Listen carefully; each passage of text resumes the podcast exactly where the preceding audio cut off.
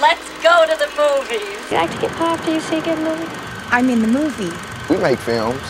Movie? It's only a movie. Only a movie.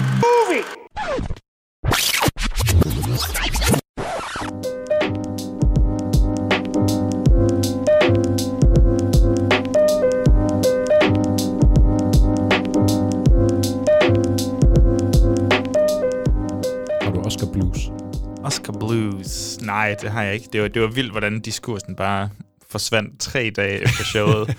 og så, jamen, jeg tror bare, alle var bare så midt på hele showet, men også alle de film, man har snakket om på en eller anden måde. Altså, det, det, det er jo Everything Everywhere All at Once kom jo ud for et år siden i USA, og så, og så har diskursen jo bare kørt i et år online. Ja. Jeg tror, det blev hørt, øh, at, øh, at Daniel Kwan havde udtalt sådan, jeg glæder mig, altså det var blevet overhørt til showet, eller Vanity Fair-festen, eller et eller andet sådan, jeg glæder mig til at aldrig skulle snakke om den her film igen. Ja.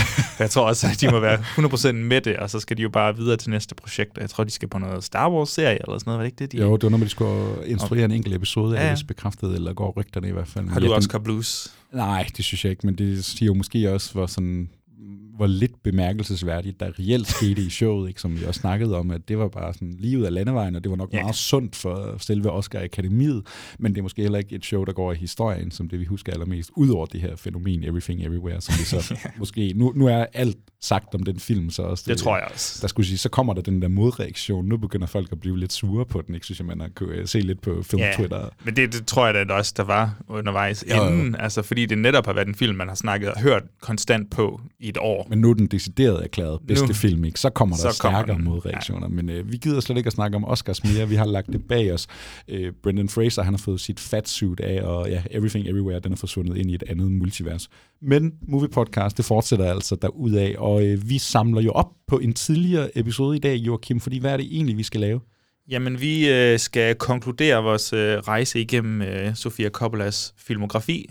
Vi tager fat i anden del af, af hendes øh, karriere her, hvor vi skal snakke om nogle mm, måske mindre diskuterede film af hende, så vi kommer jo også op til hendes øh, seneste film, On the Rocks, som på en eller anden måde røg lidt under øh, rampelyset, da det kom ud, kom ud følge. Det var der sådan i coronatid-agtigt, ja, øh, den fik en streaming-premiere. Ja. Det var jo nærmest det, øh, sådan, det var en af de titler, Apple TV Plus sådan launchede sig selv med. Ja. Altså, vi har den næste Sofia Coppola-film, som så var den her lille bitte film. Jeg tror, vi kommer til at snakke om en to-tre film i dag i hvert fald, som nok er første gang, de sådan for alvor bliver diskuteret i en øh, dansk filmpodcast. Det jeg også. kan man altså godt se frem til, fordi vi skal have konkluderet vores Sofia Coppola Spotlight. Vi skal have sat nogle flere ord på den her øh, kvindelige instruktør, der jo, ja, som vi lærte i sidste episode, hvor vi tog os af øh, The Virgin Suicides, vi snakkede Marie Antoinette, vi snakkede Lost in Translation, Somewhere. Virkelig nogle interessante og øh, film af højt kvalitet. Jeg tror i hvert fald, vi begge to fik erklæret vores kærlighed til Sofia Coppola og hendes film. Altså det her, det er sådan en kvinde, der forstår at, at lave filmkunst. Jeg synes, det var, det var helt vanvittigt, hvor mange gode film, der er der i de første, den, den første bølge af hendes karriere, og hvordan, som du så fint fik sagt, at var det hende selv, der havde udtalt, at hver film, hun lavede, var en reaktion på den forrige film. Ja, det må Øh. vi se, om vi kan følge op med her i øh, næste øh, del af karrieren, så ligesom om hun bliver ved med og sådan øh, vende sig 180 grader på men, den tidligere Men det, det, er jo, det er jo det, der er sjovt, når vi laver sådan et spotlight her, det er, at det kan godt være, at hun siger noget som det her, og at hun skal lave noget anderledes hver eneste gang, men der er jo en rød tråd, altså der er jo en klar Sofia Coppola-tråd, der ligesom binder alle filmene sammen, alle emnerne i filmene sammen, og vi har jo snakket om tematikker som ensomhed og, og berømmelse og menneskelige forbindelser og ja, kvinde, kvindelighed, hvis man kan sige det sådan. Ja. Altså, Jeg er bare spændt på, om øh, Kirsten Dunst, hun dukker op i den her Åh, det kan anden halvdel af karrieren. Det gør hun da. Ja, hun, Kirsten, Kirsten, Kirsten, ja. Det har vi sagt forkert hele vores liv. jeg kommer heller ikke til at ændre det nu. jeg glæder mig i hvert fald til at øh, gennemgå anden halvdel her, og vi skal selvfølgelig lige sige, altså har du ikke fået lyttet første episode, har du brug for måske at få genopfrisket de ord, vi fik sat på Sofia Coppola, og ja, første halvdel af karrieren, som vi har valgt at dele det op her, jamen så kan du jo lige hoppe tilbage til del 1. Du skal nok lige en 3-4 afsnit tilbage, for nu springer vi altså ud i episode 2 her. Men Joachim, der sker sgu da også nyheder i øh, selve Movie Podcast, gør det ikke det? Jo, jo, jo. Vi har jo vores øh, dejlige samarbejde med Øst for Paradis, hvor vi laver kalender for dem øh, hver måned og går igennem deres cinematikudvisninger i Paradis. Og det, det fostrer jo en, en, en vis mængde alternative arbejdsopgaver for os. Vi har jo fået lov til at skulle præsentere et par film i, i, i april måned i Øst for Paradis. Først og fremmest den 13. april, der må du lige dobbelt-check, fact-check mig her. 13. april, så skal vi præsentere uh, The Eternal Daughter af Joanna Hogg, øh, hvis forrige to film har fået rigtig meget omtale, altså The Souvenir og The Souvenir Part 2, øh, men de har ikke, så vidt jeg ved, fået danske bi- biografvisninger.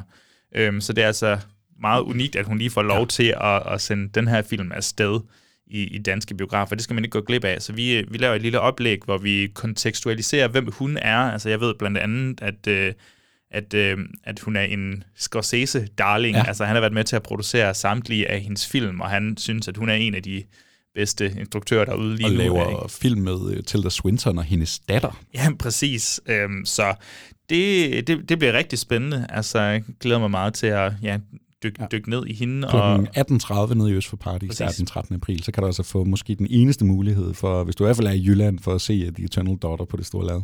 Og vi laver også øh, noget nærmest øh, diametralt modsat, Mikkel. Vil du ikke snakke lidt om det?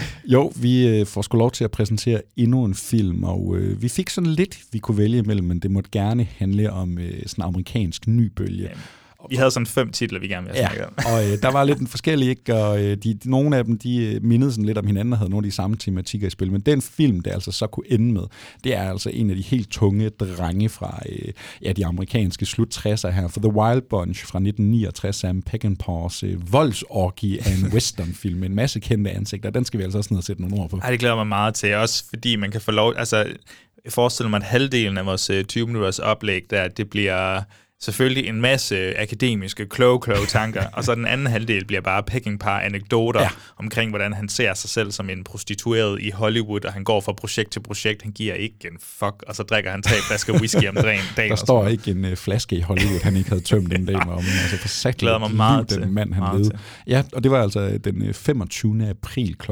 18, tror jeg det er. Vi skal nok lige plukke det et par gange her de næste par episoder, hvor vi nu kan få lov. Men uh, ja, tjek ud nede programmet nede i Øst for Paradis i Aarhus, der øh, kan man altså finde mig og Joachim, der præsenterer en håndfuld film. Nå, vi skal videre med Sofia Coppola her efter de øh, personlige plugs. Skal vi, øhm, jeg kunne godt tænke mig, at du satte lidt ord på sådan, øh, der var noget med ensomhed, det handler mm. meget om det her kvindelige POV. Hvis vi skal prøve at genopfriske lidt yderligere, altså hvad lærte vi om hende i første episode, Joachim? Jeg synes jo faktisk, at vi lærte en hel masse.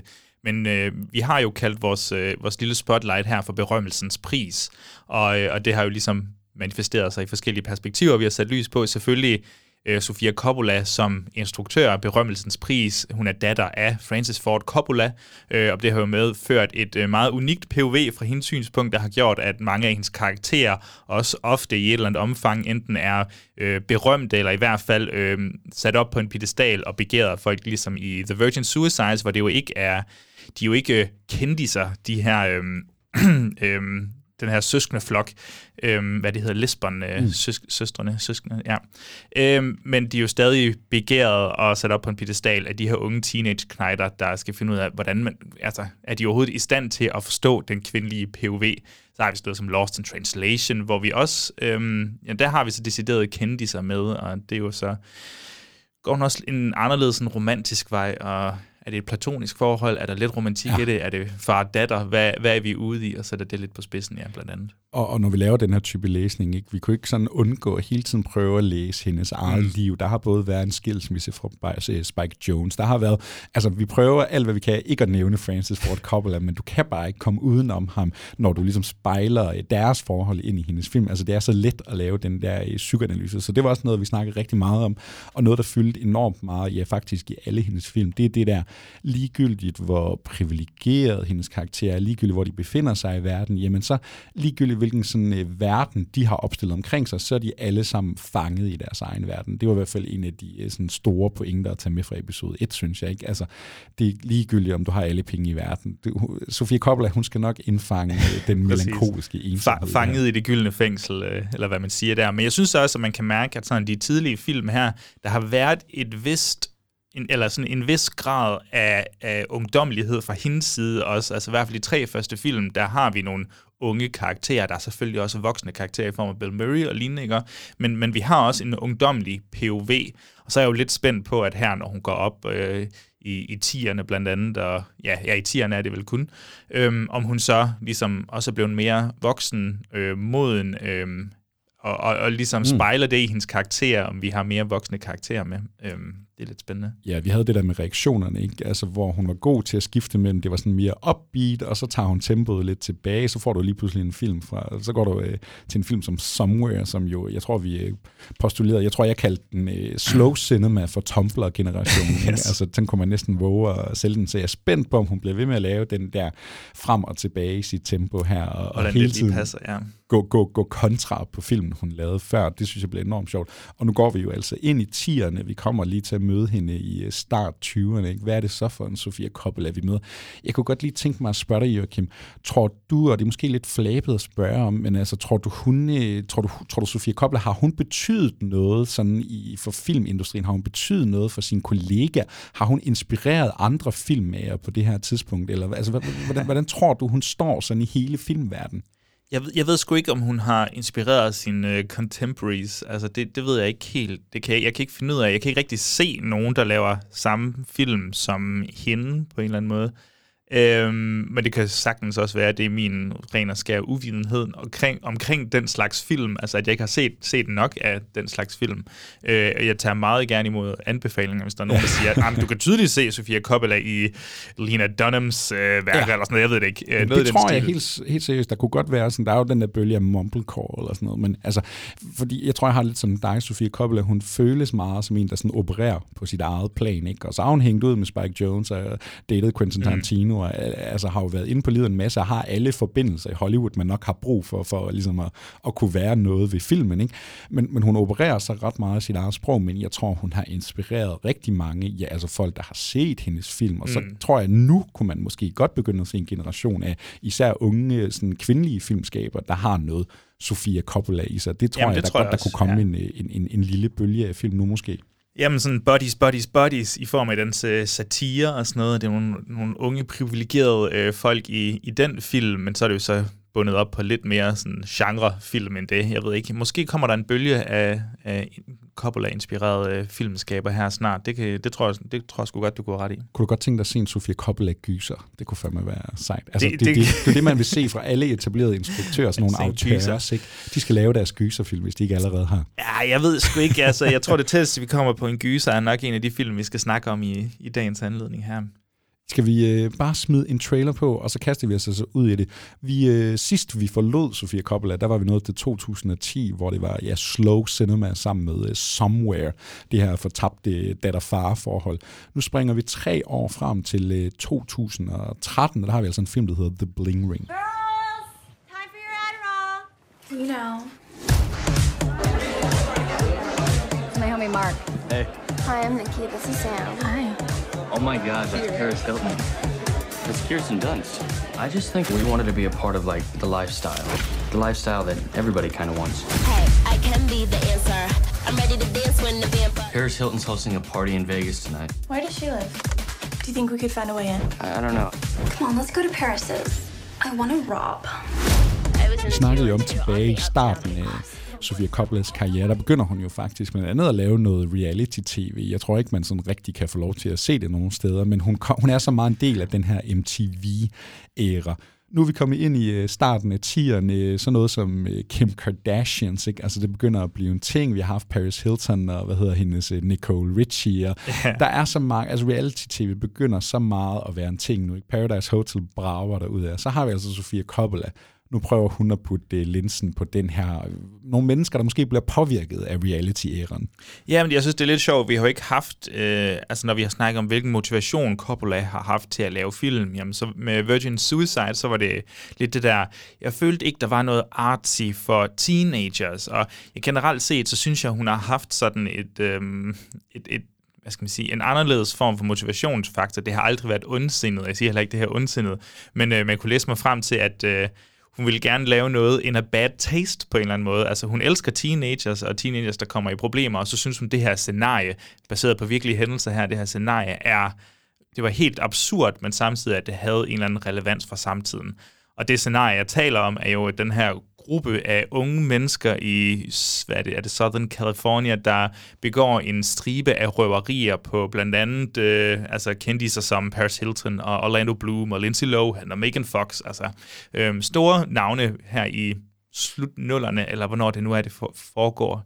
Øhm, og så, ja, så, så vil hun jo lave en film om dem, og det er jo lidt... Øh, Ja, det er jo, det er jo en, det er en spændende sådan, motivationsfaktor for hende.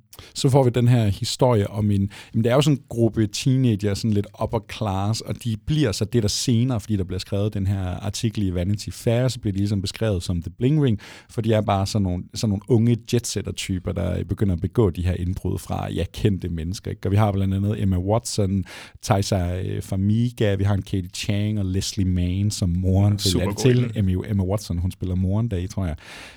Øh, er det ikke det? Hvad for noget? Prøv, Leslie Mann, spiller hun ikke moren Jo, jo, til, hun øh, er Emma sindssygt Watson, god i den. Ja. Så har vi det her øh, lille ensemble af nogle øh, teenage-mennesker, ikke? Og du har øh, Harry Potter, er det sluttet på det her tidspunkt? Jeg husker øh, The Bling Ring, som om de sådan, nu skal de der Harry Potter-skuespillere til at også, bevæge ja. sig ud i andre film, ikke? Øh, Så jeg husker det som om, det er måske Emma Watsons første rolle. Jeg har post- ikke lige dobbelt-tjekket, men, øh, men det er det, jeg har indtrykket af i hvert Ja. fald, og de virker meget som en, øh, nu skal jeg lige prøve noget helt, helt andet. Ja, og den, jeg tror, den havde øh, premiere ned. Altså, jeg tror ikke, den var en del. Den var ikke guldpalme nomineret, men øh, den blev sendt ud på Cannes.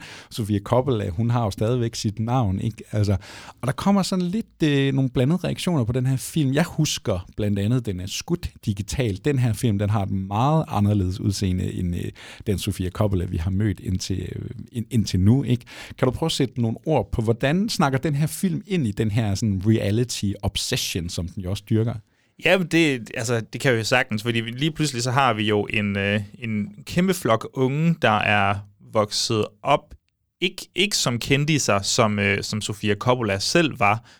Coppola er jo på en eller anden måde selv, hvad skal man sige, øhm, objektet, objektet for de her unge mennesker, fordi hun er en slags celebrity. Men de her unge mennesker, de har ligesom øh, skabt de her parasociale forhold nærmest til kendte og de har levet igennem skærmen, om det så er telefonen, eller computeren, eller Facebook, eller hvad det nu er, så har de, de føler nærmest, at de er venner med de her øhm, øh, kendiser, eller de vil i hvert fald gerne opnå den her samme materielle status som de her kendiser, og det er så derfor, at de lige så stille begynder at, at, at røve dem her nærmest for at stjæle ja. deres identitet, så de kan blive ligesom dem. Ja, og også det der med, altså jeg kan da huske 2013, der går jeg ud af gymnasiet, ikke? jeg kan huske, der begyndte jeg, der jeg lige installeret Snapchat på min telefon, ikke? nu begynder de der sociale medier virkelig at blive alle mands eje, og det er jo også, det er jo også noget, de bruger det til i film, ikke? de kan jo se ud fra de sociale medier, jamen hvor befinder Paris Hun er Hilton? til Hun er til en i øh, kæmpe VIP-fest, ikke? hun er fandme ikke hjemme lige nu, lad os bryde ind i hendes hus, ikke? så der er også den her sådan,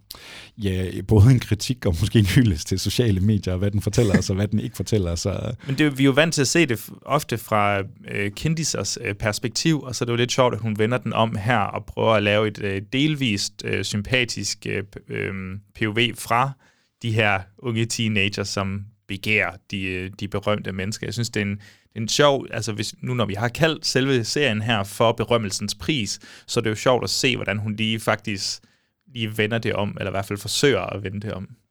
Jeg synes, det er en, jeg må jo faktisk indrømme, det er jo den, nærmest den eneste af hendes film, jeg ikke, ja, jeg havde set den i forvejen, før vi skulle lave det her, men jeg, jeg nåede faktisk ikke at gense den, og jeg havde også lidt sådan en følelse af, og jeg har ikke sådan, altså den var okay, men jeg har ikke de bedste minder om den her film. Og der var noget med, at den var ret grim at se på, så husker jeg det især til, fordi hendes andre film er så øh, skide smukke.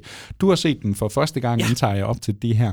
Vil du ikke prøve at sætte så lidt ord på, hvordan er den her som film? Ikke? Nu kender vi hende for øh, Virgin Suicides, en meget, øh, altså en, en film, der bare kører fuldt drønt ud af i sit filmsprog, ikke? og vi har haft de meget smukke og nedtonede Lost in Translation og Somewhere, alt det her. Nu, nu står vi med Bling Ring, en helt anden type couple af film.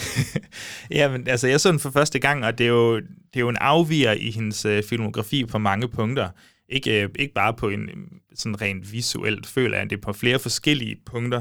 Øhm, den er nonlineær, altså vi, øh, vi springer fra frem og tilbage i tid, frem og tilbage mellem forskellige medier, der kommer insert shots af øh, altså reality, eller nyhedsudsendelser og Facebook-billeder og whatever, altså så CCTV, altså sådan, hvad det, closed circuit TV, øh, hvad hedder det, overvågningskamera, ja. hedder de vist. Øh, og bare nogle flere af det hele ind til at give det her syn på vores hovedpersoner, hovedpersoner, men på samme tid er det også sådan lidt dokumentarisk filmet. Jeg vil ikke kalde det direkte mockumentary, det her. Mm. Jeg synes, det er nok en, mere en blanding af forskellige stilarter. Og så er den jo samtidig, som du siger, skudt digitalt, som vist nok den første af hendes film, tror jeg. Hun sagde jo til, uh, Francis Ford Coppola sagde jo tilbage i Lost in Translation, ikke? du skal skyde den digitalt, det er det nye, det er det alle gør. Jeg tror, han skyder en eller anden koncertfilm, som er noget af det første digitale, der sådan nogensinde er skudt. Og hun siger jo der til Lost in Translation, det, er ikke, altså, det skal skydes på film, fordi det er romantisk, det er ja. det der digitale, det kan du godt pakke sammen.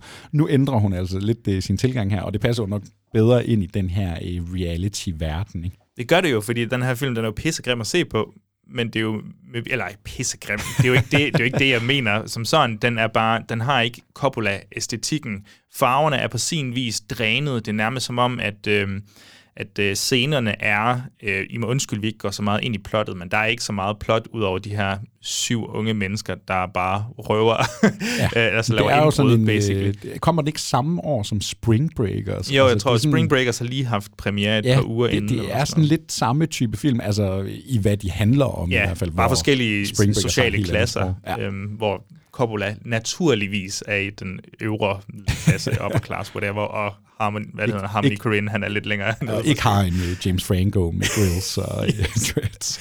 Men altså, jeg føler jo, at altså, nu siger du jo, at den er grim at se på, og det synes jeg også, den er, men jeg føler jo på en eller anden måde, at der er en mening med det, fordi nu er vi jo decideret øh, fra de her unge menneskers POV, som gerne vil blive øh, øh, berømtheder i sig selv, øh, men så er det jo sjovt, at vi har drænet farverne, og vi har nærmest sådan overeksponeret lyset en gang imellem, og alt ser bare sådan lidt bland ud, selvom vi er i Kalifornien, hvor det generelt er rimelig lyst og varmt, som om at deres eksistens bare, altså selvom de er så tæt på solen, hvis man kan sige det sådan, så er de stadig sådan lidt drænet for, ja. for lys. Det, altså, jeg tror, det er et meget bevidst valg, det her. Jeg det... tror endda også hendes, hvis det ikke var hendes fotograf, men så hendes production designer, eller hvem det nu har været, en producer, der har været sådan, hvorfor vil du gøre det her? Ja, ja. Men, og det er jo også, nu snakker vi jo meget om reaktioner fra øh, den tidligere, den, den film, der kom før, ikke? hun lavede Somewhere inden en øh, sindssygt lækker øh, film, skudt øh, på film i lækre øh, solrige Italien, og det er stille og roligt, og det er langsomt. Og nu laver hun den her, hvor det er reality obsession, det er unge mennesker, der sådan er, bare ikke trives, selvom de jo er blevet født med en øh, sølvske i munden, og de kunne gøre lige, hvad de vil. Ikke? Altså, og nu går de bare rundt her, og der er tempo på, det er vilde fester, de så ikke er en del af, men så kan vi så tage ud og røve et hus i stedet for, og så prøver vi at danne nogle relationer. Jeg kommer også til at tænke på, øh, du har også skrevet i vores noter, ikke? det er sådan noget, det, det lugter lidt af, af noget Patrick Bateman-karakter nogle gange, og jeg kommer til at tænke på sådan noget Less Than Zero. Det, det, det er meget sådan noget Bret Easton Ellis-agtigt. Altså han kunne godt skrive en lignende historie som det her. Ja, det føler jeg også, men hans karakter, altså de her karakterer er også bare kedelige, føler jeg. Altså, de har nærmest ingen motivation øh, som sådan. Altså, de, der, der er et punkt, hvor de ligesom i starten, hvor de har opnået at altså, stjæle nogle penge, eller de har i hvert fald lige præcis nok penge til at komme ind på nogle af de her natklubber, hvor blandt andet Kirsten Dunst, hun ja, er inde og fest. Op, ja. og der hun er nogle... dukker op på øh, produktionen i en enkelt dag og skal besøge Sofie Koppel, altså, hey, kan du ikke lige, kan du ikke lige komme ind her? præcis. Så du ved, de er, de er t- ret tæt på, øh, på kendiserne, men, men altså, hvad er næste skridt så? Så næste skridt så er så at røve de her, eller lave indbrud på de her store palæer. Men altså, jeg ved ikke, de er jo ikke i don't know, jeg føler stadig, der er en lille forskel mellem Brad Easton Ellis mm. øh, karaktererne, og så de her karakterer, men vi er ret tæt på, jeg synes, det er en ret god sammenligning. Det der er i hvert fald Patrick Bateman-stilen, det der med, at alt er facade, det, er, det handler om, ikke om, hvad du har på, men hvem du har på på en eller anden måde, og hvem du kan begå dig sammen med. Øhm. Der er et øh, sindssygt sjovt klip på YouTube, fordi hende her, som øh, mener det er Emma Watsons karakter, der øh, baserer sig på den, det er jo den her virkelige historie, ikke? hun baserer på den her pige, der hedder Alexis Nyers. Og i, er i 2014, tror jeg, der kommer der et, øh, eller 2010, eller sådan, der kommer der et reality-program, der hedder Pretty Wild, og det handler om hende her Alexis og hendes søskende, og det er sådan lidt Kardashians før Kardashians, men selvfølgelig i, det, i en lidt lavere klasse. Det er mere, for hvis man kan huske moren Amy Poehler i Mean Girls, og så øh, altså den der, der går i sådan et lyserødt tracksuit, og virkelig gerne vil have, at hendes øh, barn skal være en stjerne, så er det den der type, ikke? Men der er nemlig et klip, hvor øh, den her artikel kommer ud omkring Bling Ring, og øh, hvad, om Alexis, der dukker op i retten og sådan noget. Nancy Jo Sales, der har øh, skrevet den her artikel, ikke? Og så flipper de fuldstændig ud. Ikke de der inkriminerende ting, der står i artiklen, nej, nej. men fordi hun skriver for eksempel, at hun har taget nogle øh, Prada-sko på, da hun møder op i retten, men det var altså ikke de sko, hun havde på. Så hende her, Alexis, hun sidder og tudbrøler og ringer øh, Nancy op og sådan siger, du har skrevet løgne om det tøj, jeg har på. Jeg havde slet ikke det tøj på, jeg havde noget meget pænere tøj på. Og sådan noget. Altså, de, de, for, de forfængelige elementer, mm. hun går op i, det er ikke det, at hun er øh, kraftet med kriminel. Altså.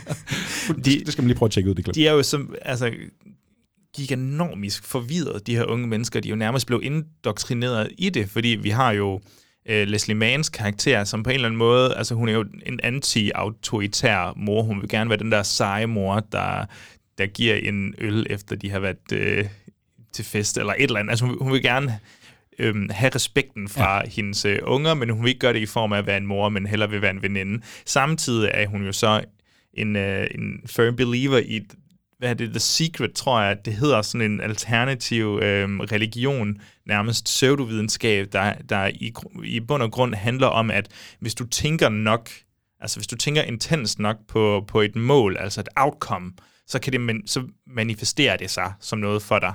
Og det er jo bare lige præcis, hvad det handler om, det her. Altså, de her unge mennesker vil så gerne være sig, så handler det om, at de bare skal, de skal simpelthen tænke nok ja. på det. De skal, de, de skal blive, så kan de blive ligesom dem. Og de er blevet sindssygt, altså de er blevet indoktrineret nærmest. Og det er jo derfor, at det ikke betyder noget for dem, at de begår de her indbrud. De skal jo bare være kendte. Er det her en af de første film, tror du, som sådan bruger sociale medier som en aktiv fortællerdel, som bruger det som en aktiv del i, hvor meget det egentlig påvirker de her unge, altså hvor meget deres liv, de lader opsluge. Hvis man kigger på hende, som øh, Katie Chang spiller i virkelighedens, øh, ja, i virkelighedens sag, som ligesom var lederen af den her Bling Ring, der, altså, der siger de jo om hende, hun var fuldstændig besat af reality. Hun sad og så det fra, hun stod op til, hun gik i seng, ikke? og hun fulgte med på Instagram og Facebook ved de her mennesker her.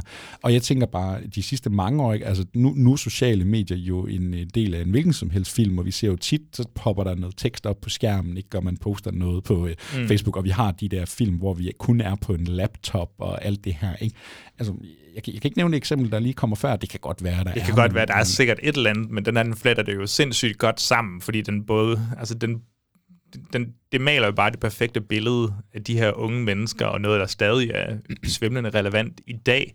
Øhm, og det er jo bare ekstra godt, det der element af, at de sidder og ser reality-tv. Det er det, der interesserer dem i sig selv, så er de jo bare nogle altså de er jo selv knock-off brands. øh, nu har hun ikke en, øh, jeg bliver ved med at slå til min mikrofon her, nu har hun ikke en ung, ukendt uh, Kirsten Dunst, hun kan hyre som sin nye muse her. De har altså lavet nogle film sammen, og hun er også blevet ældre.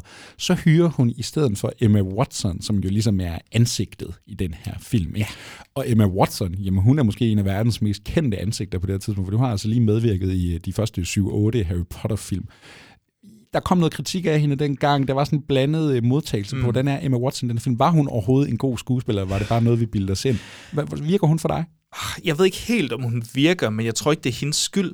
Jeg kan ikke... Øh, altså, det kan være, at der er et element, jeg ikke har forstået endnu, men jeg tror bare, at filmens budskab måske vil passe bedre, hvis det var lidt mere ukendte ansigter, der havde spillet nærmest alle karaktererne. Altså, Tysa Famiga er måske heller ikke super kendt på det der tidspunkt i hvert fald, men, men sådan Emma Watson er jo klart navnet. Ja. Altså hun er jo, og virkelig sammenlignet med de andre i den film, der er hun jo en giga-superstjerne. Altså, så langt over de andre i status, og det er sådan, havde det fungeret bedre, hvis det var et ukendt ansigt, der sad der, fordi så vil det afspejle, hvem de, altså at det var ukendte ansigter, ja. der gerne vil blive berømtheder. Nu virker det mere som om, at vi har en superstjerne, der skal kommentere på det, at der er nogen, der gerne vil være superstjerner, ja. og det bliver en mærkelig sådan mismatch. Jeg, jeg synes, det mudrer budskabet mere. End... Ja, og, og så er der simpelthen noget, fordi de er sådan lidt, øh, de er sådan lidt stenede, de her unge. Jeg ved sgu ikke helt, om den, den type rolle passer øh, Emma Watson. Det kan godt være, at fordi det er på det her tidspunkt, der kender vi hende kun som Hermione mm. Granger. Hun er så integreret i den rolle. Ikke? Så jeg, jeg har også minder om, jeg synes ikke helt, hun virkede for mig, og fordi ja, Emma Watson, hun kunne lige så godt have været den, de ligesom røvede i den yeah. her film. Ikke? Øh, bliver jo alligevel en stor succes. Øh, koster 8 millioner og tjener 20 millioner, ikke? Så altså, den klarer sig jo fint, som den skal for den her øh, type lille Ej, mellemfilm. Jeg tror endda også, at øh, det kan godt være, at den fik blandet modtagelse på festivaler, men, men da den kom ud, altså i USA, så altså, jeg tror, at den, den har generelt fået gode anmeldelser af, af an, ja, kritikerne og anmelderne, så det, det er en af, tror det eller ej, Coppolas sådan større succeser. Ja, og nu har vi uh, lidt jokende kaldt hende den her uh, ja, film uh, for Tumblr-generation. Ikke? Nu laver hun decideret en film om sociale medier, ikke? og jeg er sikker på, at der er blevet delt nogle blingring uh, memes. Jamen det er der jo, men de er jo bare ikke fede, de der scener der. Det er det, jeg synes, der er sådan, altså, hvad skal man sige, jo, de her karakterer er jo super dvasket, de har jo alle sammen enten... Uh, ja, ADHD eller, eller angst eller et eller andet. De går alle sammen med deres øh, problemer, når de er sammen, så det eneste, de snakker om, det er kendiser. Og så vågner de ligesom op, når de er ude og skal lave indbrud. Det er sådan det eneste tidspunkt, hvor de er i live på, synes jeg. Øh, om det så er fordi, at du ved, de får den der menneskelige forbindelse, som Coppola øh, generelt prøver at portrættere, hvordan man kan danne forbindelser med, med hinanden, eller om det er fordi, de prøver at danne forbindelser med altså fordi de er så tæt på de her berømtheder nu. Det kan jeg ikke helt finde ud af. Men ja, jeg, jeg, det, det er lidt spøjst. På, meget en, på mange måder en typisk Coppola-film i, i det, det, det, de temaer, der ligesom har i spil, de unge mennesker, vi møder, mm. ikke? men i dens udseende, i dens form, ja, det her næsten mockumentary-agtige sprog, der er det jo en helt anden Sofia Coppola for det, vi har lært at kende her med de foregående fire film, vi møder i første halvdel af karrieren. Ja, det, altså, det, er jo, det, det vidner jo om, at hun er villig til at, at udfordre sig selv. Altså, det, det kræver noget af et valg, tænker jeg, at gå fra at være kendt som en, der laver utroligt... Øh, øh, æstetisk øh, tilfredsstillende film til noget, der bliver skudt digitalt og ligner ja, tæt på et reality show eller sådan en mockumentary eller andet. Ja. Fra en øh, atypisk Sofia Coppola-film, jamen så skal vi altså faktisk videre til noget endnu mere atypisk, fordi nu er det ikke engang en spillefilm, vi skal have fat i. Vi springer to år frem i uh, 2015, der kommer der en julespecial på Netflix, der hedder A Very Merry Christmas. in a one-horse open sleigh O'er the fields we go, laughing all the way.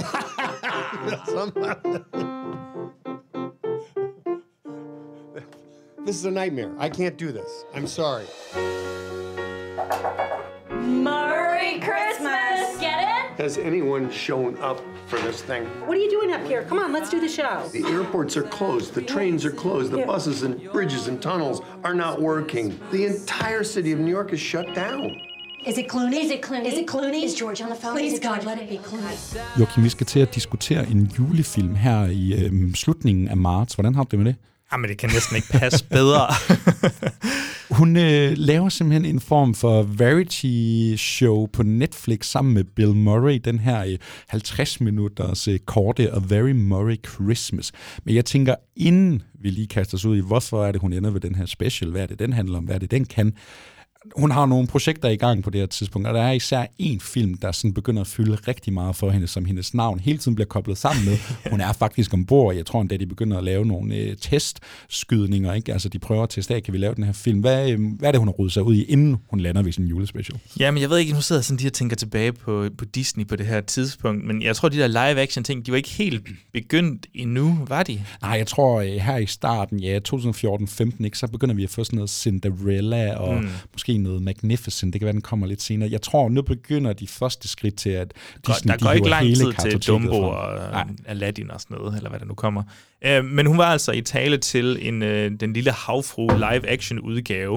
Uh, men ikke overraskende, så er der jo en masse kreative uoverensstemmelser, fordi altså, hun vil jo formentlig bare have mere fri, sådan kunstnerisk frihed, hvor, hvor Disney selvfølgelig har pålagt et vist, ja. Det er ikke øh, første gang, man prøver at placere en autør inde i det her øh, kapitalistisk drevet megamaskine af noget Marvel Disney. Og nu, og nu skal jeg passe på, jeg gør, fordi det, det, her, det her er jo før, at de har taget Marvel-formlen er jo især nu, at vi tager en up-and-coming, eller en i hvert fald kunstnerisk, sådan velanset øh, instruktør, og smider dem ind i Marvel-produktionen, og så kan vi sige, jamen se her, vi er også kunstnerisk interesseret, selvom de her instruktører i princippet laver måske halvdelen af filmen, ja. og så er den anden halvdel, det, det er pre-visualized igennem CGI og kampscener og sådan noget, så hvor meget...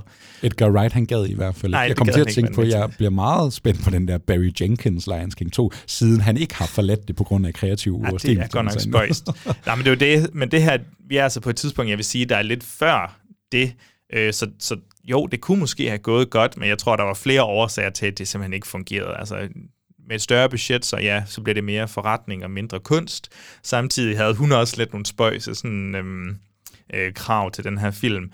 Hun ville selvfølgelig gerne have, at den skulle være langt, øh, altså mere i stil med den originale, den originale eventyr, øh, og at den derfor skulle være langt mørkere. Ja. Og allerede der tror jeg, at Disney er sådan, nah, mm, er vi sikre på det? Derudover, så øhm, kunne Coppola, også godt tænke sig, at filmen skulle skydes under vandet. Ja, og det er jo der, når øh, James Cameron han laver Avatar 2, og de spørger, øh, hvorfor går det ikke bare ligesom Black Panther 2, og gør det sådan digitalt, ja. og sådan, øh, because it looks good. og bruge øh, 30 år af mit liv på at skyde det her lort under vandet. det, er- det er også det. Så, øh, så jeg tror, der er flere årsager til, at den ligesom ikke øh, blev til noget. Og jeg tror, hun har sagt også, øh, udtalt, at det er en af hendes sådan, største skuffelser, det var, at hun ikke få, Mm. få lavet den her film. Ja, Så. hun snakker decideret om nogle testshoots, hvor de sådan ligger og plasker rundt ned i et eller andet kæmpe bassin, ikke? og hun går sådan, det lyder til, at det går lidt op for hende, okay, hvis jeg skal gøre det her et halvt år af mit liv, ikke? hvor vi skal ligge ned i det her bassin og skyde, det, det er jeg ikke sikker på, at jeg kan håndtere. Nej. men, men ja, så går vi så over til noget helt andet nu. Ja, for når man ikke får lov til at lave Den Lille Havfru sammen med Disney, så ender man simpelthen over på Netflix, og nu skal vi også tænke på Netflix, de begynder jo virkelig også i de her år at hive de der øh, store instruktører, de der autører, hvad end det er en Scorsese eller en Alfonso Cuarón, eller hvad man kan få fat i. Nu begynder de også at lave de her samarbejder, hvor man siger, jamen, I kan ikke få lov at realisere jeres film ude i biografen, I kan ikke få lov at realisere dem ude ved de store øh, studier. Kom ind på Netflix, tage hånden ned i den der øh, uendelige gyldne krukke, vi har med uendelige budgetter, og så få lov til at lave lige, hvad du vil, fordi vi øh, smider det bare ud. Og så ringer man til sin gamle Lost in Translation marker øh, Bill Murray og siger, kan vi ikke lave et eller andet juleshow med dig, eller hvad? Ja, men jeg ved ikke helt, hvordan tidslinjen er. Altså, jeg synes, jeg hørte hende på Mark Maron-podcasten, hvor hun sagde noget, eller at hun var på det der Carlisle Hotel, hvor Bill Murray skulle lave et eller andet, og så tror jeg, hun har spurgt ham, hvad er det ikke, skal vi ikke lave en eller anden, ikke en, ikke en tv-special, men først sådan, skal vi ikke lave et juleshow, eller et eller andet koncert, whatever. Og så tror jeg ligesom, du ved, at brainstorming kørte, og så kunne de lave sådan, du ved, optag på 4-5 dage eller sådan noget på det her Carlisle Hotel, for alle, lige ringe til alle sine kammerater, få dem ombord, og så, øhm, og så lave sådan en ja, TV-special, ja. Christmas special, som, som de, de har jo lavet mange gange i USA med, med celebrities og whatnot. Ja. Ja, det er jo meget sådan gammeldags sådan på en eller anden måde. ikke? Altså, det er jo meget sådan en gammel tradition, ja. man kender. Og øh, Sofie Coppola, jamen, hun har jo arbejdet sammen med Bill Murray på Lost in Translation, virker til at have fået en mega god forbindelse med ham der, ikke? og fører ham også til en Oscar-nominering og sådan noget. Det er jo virkelig hans sådan store kunstneriske film. Og øh, hun kender ham igennem alle de her Wes Anderson-film og bruger øh, Roman Coppola og sådan noget. Ikke? Så hun, hun siger jo også i flere interviews, sådan, altså hun, for, for hende er Bill Murray jo den sjoveste fyr i hele verden. Ikke? Så kan jeg ikke bare få dig 50 minutter på slap line, hvor vi kan skrive det her sammen, vi kan smide dig ind i nogle situationer. Du kan, du, du kan godt lide at synge, ikke? Altså, det får du sgu også bare lov til sig. Og så ser vi ligesom, hvor øh, det her fører hen.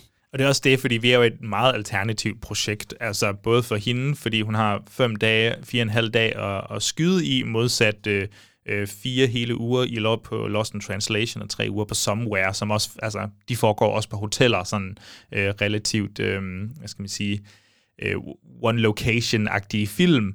Øhm, men hun har altså fire og en halv dag her, så det skal jo gå lidt chipper, og det er også derfor, det er jo bare en, det er jo små segmenter. Det er jo basically det. Altså, handling er jo svært at sige, men den handler jo om en fiktiv version af Bill Murray, der har forpligtet sig til en eller anden Christmas special, ja og undervejs i det her, så skal han, altså, så kommer der en masse sådan fjollede, surrealistiske, små akavede... Øhm. Jamen, jeg tror, det, det er noget med, der er en, er det ikke noget med, der er en storm udenfor, Jo. så der kan ikke rigtig komme gæster til at show, og der kan ikke komme de hvad, gæster, der skulle, og han har ikke lyst til at gøre det, for han har sådan lidt uh, self-doubt, ikke? Altså, han er ikke sikker på, at han ligesom kan levere det her, men så dukker der lige pludselig nogle kendte op, ansigter op, som er jo er hans venner i den her, øh, ja, bo, måske både i virkeligheden og den her fiktive virkelighed, ikke? Og så synger de lige en sang sammen, og så bliver det sådan lidt, ikke surrealistisk, altså det er jo ikke David Lynch, vi snakker Nej, nej, Nej, men, men det har den der sådan lidt... kommer nogle mærkelige sets og sådan noget, og det bliver ja. lidt sådan whimsical og ja, juleeventyrsagtigt, vil jeg hellere sige.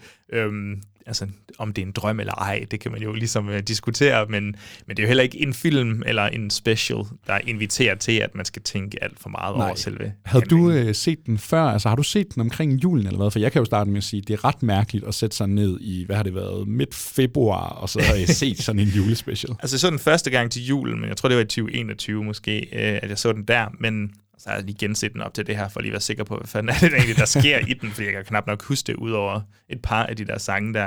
Og det er jo en spøjs oplevelse, fordi der sker, der sker jo ikke rigtig noget, og, men, den, men den har den der, den der hyggelige, men også melankolske kobbel af følelser, vi har snakket om flere gange, sat perfekt her til julen med at gøre brug af et, øh, et væld af, af store skuespillere. Bill Murray, han er jo selv i sådan en film som det her, så er han jo egentlig ret god til lige at få givet den der, altså han er jo den sjove mand, Mm. han er jo klovnen hele tiden, der skal danse og synge, øh, men samtidig så har han også det der, han er god til det der ansigtsudtryk, hvor man godt kan mærke, der er lidt, der er en smerte bagved. Og så øh, kan du altså, når du hedder ja, Sofia Coppola eller Bill Murray eller Netflix, så kan du trække på nogle kontakter. Så der kommer altså en række kendte ansigter her. Paul Schaffer, Amy Poehler, Maya Rudolph, Jason Schwartzman, Jenny Wilson, George Clooney, Miley Cyrus. Ikke? Altså, der er en øh, Chris Rock dukker op. Der er muligt. rigtig mange kendte ansigter her. Og Hendes mand og ja, hans band Thomas op, Marks. Hun øh, var jo gift med Spike Jones. De er for længst gået fra hinanden. Og nu øh, er hun sammen med manden Thomas Mars, som er, øh, hvordan er han er forsanger i det band, der hedder Phoenix. Og de laver også musikken til... Øh, de laver noget af musikken. Han kommer i hvert fald og spiller et nummer i Han den her en øh, enkelt sang, special tror jeg. her. Ja. Og så laver han, de begynder de at lave musik til hendes senere film. Hvordan synes du, altså nu var jeg ikke lige så meget julestemning, da jeg så den her, men det er jo sådan lidt et sjovt projekt, og det er jo ikke lige den her type øh, film i godsøjne, man ser flest af, fordi det er sådan en gammel late night-agtig tradition, vi måske ikke er helt bekendte med her i Ja. Danmark. Det er meget sådan amerikansk, virker det til. Og så har du ja, både superstjerner og dem, der er mindre midt imellem, der dukker op her, og så kan de få lov at tage sig lidt, og Bill Murray, han skal styre løgne. Altså, synes du, den er sjov og uhyggelig, den her? Den var ikke så god i den her omgang, vil jeg sige, men jeg var så heller ikke i stemning til det, men jeg tror, jeg kunne godt finde på at se den igen, fordi det virkelig er noget let tilgængeligt, let fordøjeligt øh, øh, skuesp- ansigt og skuespillere, du kender, der går og hygger sig og har det lidt sjovt, og så samtidig så har den den der julemelankolske følelse, der også er inde over. Men altså, det er jo, det er også virkelig en, et lille sidestykke i, øh, i Coppolas filmografi. Altså, den er jo som sagt kun 56 minutter Mm. mm. eller sådan noget, og der er jo, ikke, der er jo knap nok noget plot i. Jeg synes godt, en, af- en af problematikkerne er lidt, at man godt håbe, at nogle af dem vil synge lidt bedre, end de egentlig gør. så det er sådan lidt hårdt at lytte til en gang imellem. Altså, det må gerne bare lyde godt. Er der, no, er der nogen, du synes, der er bedre end andre? Eller Ja, altså øh, Maya Rudolph, hun, øh, hun Ja. giver den fandme gas der, og, og George Clooney er jo fantastisk, øh, når han synger i øh, sådan en baggrundsstemme i sådan Santa Claus Moon som Love ja. Og altså, det, er jo- Tror du, der er mange på Netflix? Altså, jeg forestiller mig ikke folk, de er strømmet ind på Netflix og skal se A Very Murray Christmas på tror, grund mange, af der ikke ved, den eksisterer. Sofia Coppola eller Bill Murray, men man kunne jo godt forestille sig, at der så har siddet nogle Miley Cyrus-fans eller noget, der har sagt, Nå, der er noget, hun dukker op i den her julespecial, ikke? den skal vi ind og se. Ja, altså hun klarer sig jo naturligvis ret godt. Ja. Ja. Altså, hun er jo fantastisk lige meget hvad, kan man sige. Øh, men jeg tror, altså jeg, måske tror jeg, der er mange, der ikke helt ved, at den her special, den eksisterer, fordi øh, den kom jo der i 15, og det var lige på et tidspunkt, altså jeg tror, der er nærmest det lige et par år inden, at Netflix sådan virkelig begynder på det der med store navne og sådan noget, og Oscar-ræset. Tror, Nu, nu laver vi jo vores øh, tørre øh, reading her, ikke? Altså, vi skal jo virkelig have presset ned i den her kasse. Og så selv for sådan en, ja, en, en special, som er et meget lille sidestykke i hendes filmografi og karriere. Vi har allerede været lidt inde på hotellet, og vi har Bill Murray og den her sådan idé om den der øh, lonely celebrity. Og den er da også skudt sådan lidt, øh, ikke, ikke direkte ekspressionistisk vel, men du Nej. ved, der er varme lys og sjove, altså set pieces, og den, ja. der er sådan... Men det, er det kan, ja. du, kan, kan du lidt forseret måske, kan du, kan du hive nogle Sofia Coppola-ting sådan ekstra ud af den her, som gør os øh, klogere på hende, eller er med til at bekræfte det, vi har lært for de andre, udover det, vi allerede har fået i tale? Ja, så nu nævnte du jo nogle ting der, men vi har den ensomme, melankolske celebrity-sjæl, der er fanget i det her øhm, transitoriske setting, altså hotellet, som vi har været på tusindvis af gange i Coppola-film, som det er jo ikke helt et hjem, det er jo bare et sted, du opholder dig et vist stykke tid, indtil du så skal ved, videre og finde ud af livet, finde hoved og hale i det liv, det er at være kendt, øh, som han selvfølgelig er. og samtidig så tvinges han jo så til, altså Bill Murray, han tvinges jo så til at skulle lave sådan nogle forbindelser med, med andre mennesker, og det her er det jo så, ja, det er, det er jo lidt spøjs, når det er både blandet celebrities, som vi kender, men samtidig så er det jo celebrities, der spiller karakterer. Vi mm. har jo blandt andet Rashida Jones, som dukker op øh, senere i vores snak i dag, og så Jason Schwartzman, øh, som spiller et, øh, et ægte par, der, eller de skal til at blive et ægte par, men, men de har fået kolde fødder eller noget i den stil. Ja. Så det er sådan, det bliver lidt en pærevælling af forskellige øh, øh, menneskelige connections, han skal lave, men jeg synes egentlig, det fungerer ret godt. Jeg tror, tonen især, synes jeg, minder meget om Lost in Translation. Jeg kunne godt øh, finde på at gense den, men det bliver altså først, øh, når det er december, yes. og julen er ved at ringe ind her. En, øh, ja, en sjov lille sidebemærkning i hendes karriere her, men man er jo nødt til at tage den med, fordi ja, baseret på årene, ikke, så kommer den egentlig til at fylde ret meget i hendes filmografi, fordi der går altså nogle år, før vi får næste kapitel, som bliver uh, The Beguiled. Men inden vi tager os af uh, Beguiled, vi har jo hele tiden haft sådan, der har jo hele tiden været en kritik af Sofia Coppola, om hun er bare en privilegeret uh, hvid kvinde, der er datter af Francis Ford Coppola. Hun har netop fået det hele serveret på et sølvfad. Ikke? Hun har aldrig haft udfordringer med at få noget som helst realiseret, og bla bla bla bla bla. Vi prøver lige at lave sådan en lille segment, hvor vi ligesom tager temperaturen på nogle af de her øh, kritikpunkter, hun ligesom er blevet udsat, udsat for, og så må vi se, om vi skal forsvare hende, eller om vi skal anklage hende, eller om vi skal noget som helst. Men øh, vi skal lige prøve at sætte lidt ord på det i hvert fald. And my dad was always so heroic on set that um, and so into being an artist and making it happen. So, of course, I um, admire that. There's a funny interview of my dad when I'm like five or six years old. He's interviewing me, asking me questions, and my mom walks through and she says, Because you're a Wonder Woman. You know, you don't remember all your childhood memories, but that kind of. Um, that that was the attitude that they were very encouraging and, and yeah and i saw that my dad never gave up he was always really persevered and I don't know, lately I've, I've been trying to start a film project and I'm waiting for the company to give me the go ahead. And he's like, just start it. So the idea you don't wait for permission, you just do um, you just do things and hopefully people will follow. Nu tænker jeg bare, at jeg læser sådan en række af anklagepunkter op for dig, Joachim, og så skal, du, yes. så skal du bare bekræfte eller afkræfte, Couple om der trial her, på sig. Altså. Ja. Hun laver kun film om privilegerede, rige, parentes, hvide mennesker. Mm. Ja. Hun, øh, hun har, har kun kunne, kunne lave film, fordi hun altså har en far, der hedder Francis Ford Coppola. Bling.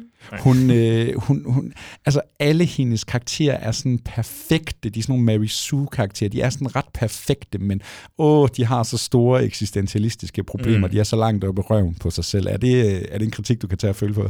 Nej, jeg synes, den sidste er sådan lidt... Øh, jeg synes faktisk, karakterportrætterne i hendes film både er... Jo, det er privilegerede mennesker og sådan noget, men de har da hun er, jeg synes jo, hun er fantastisk god til at vise den der menneskelige skrøbelighed, der er i selv sådan en som Stephen Dorff, der er et eller andet parodi på en, uh, en, en action skuespiller, som lidt godt kunne tænke sig at lave nogle andre ting måske. Altså, der er der en vis menneskelighed i ham. Han er jo utrolig fejlbar, vil jeg sige.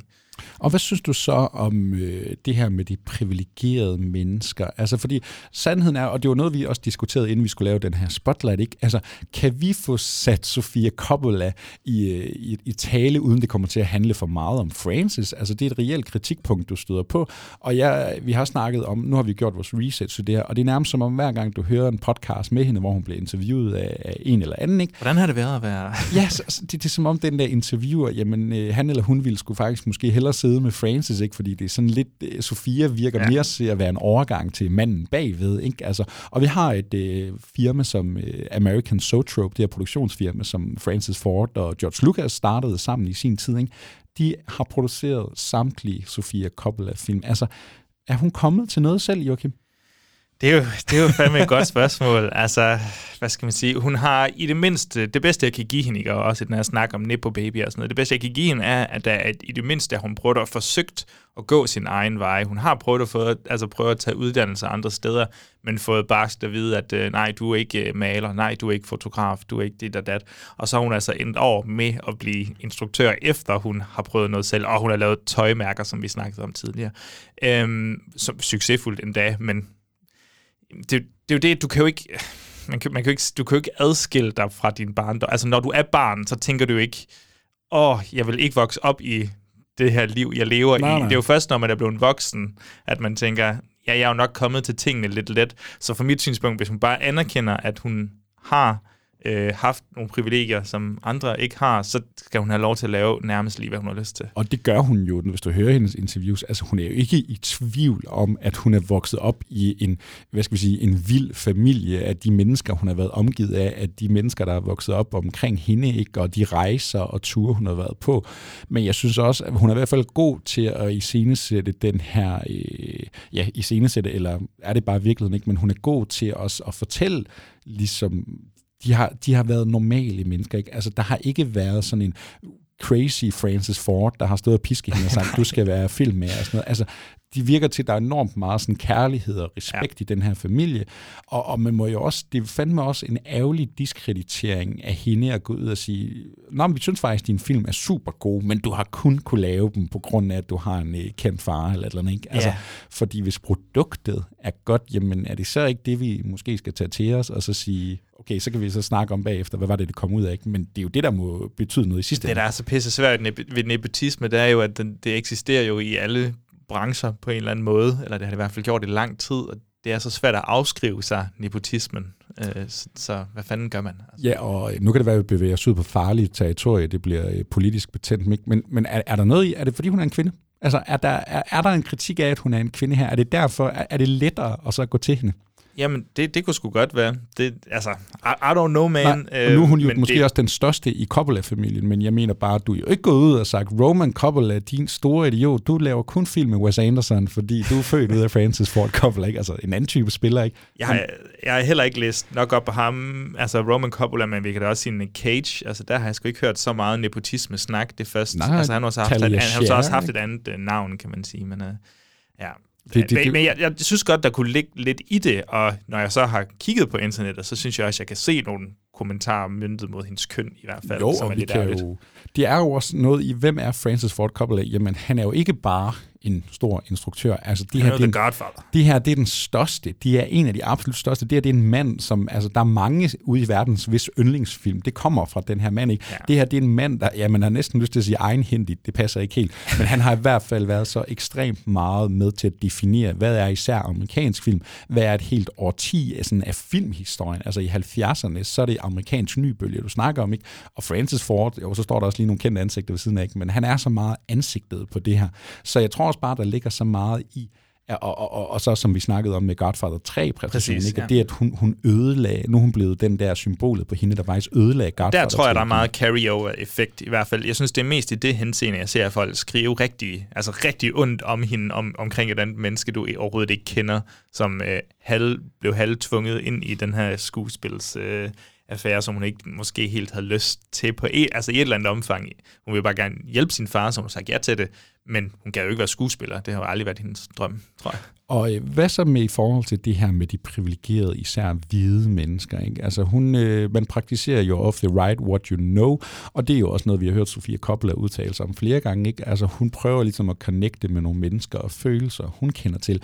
Men vi kan også støde på nogle eksempler. Nu har vi blandt andet den næste film i rækken, hvor hun faktisk decideret fravælger at ja, have, ja. ha, ha, ha, have, hvad skal vi sige, mennesker med andre etniske baggrund med i sin film. Øh, Er der et problem her, eller er der en grund til, at hun gør det? Ja, det synes jeg jo lidt... Altså, den her, den er lidt mere spændende at tage fat i, fordi det...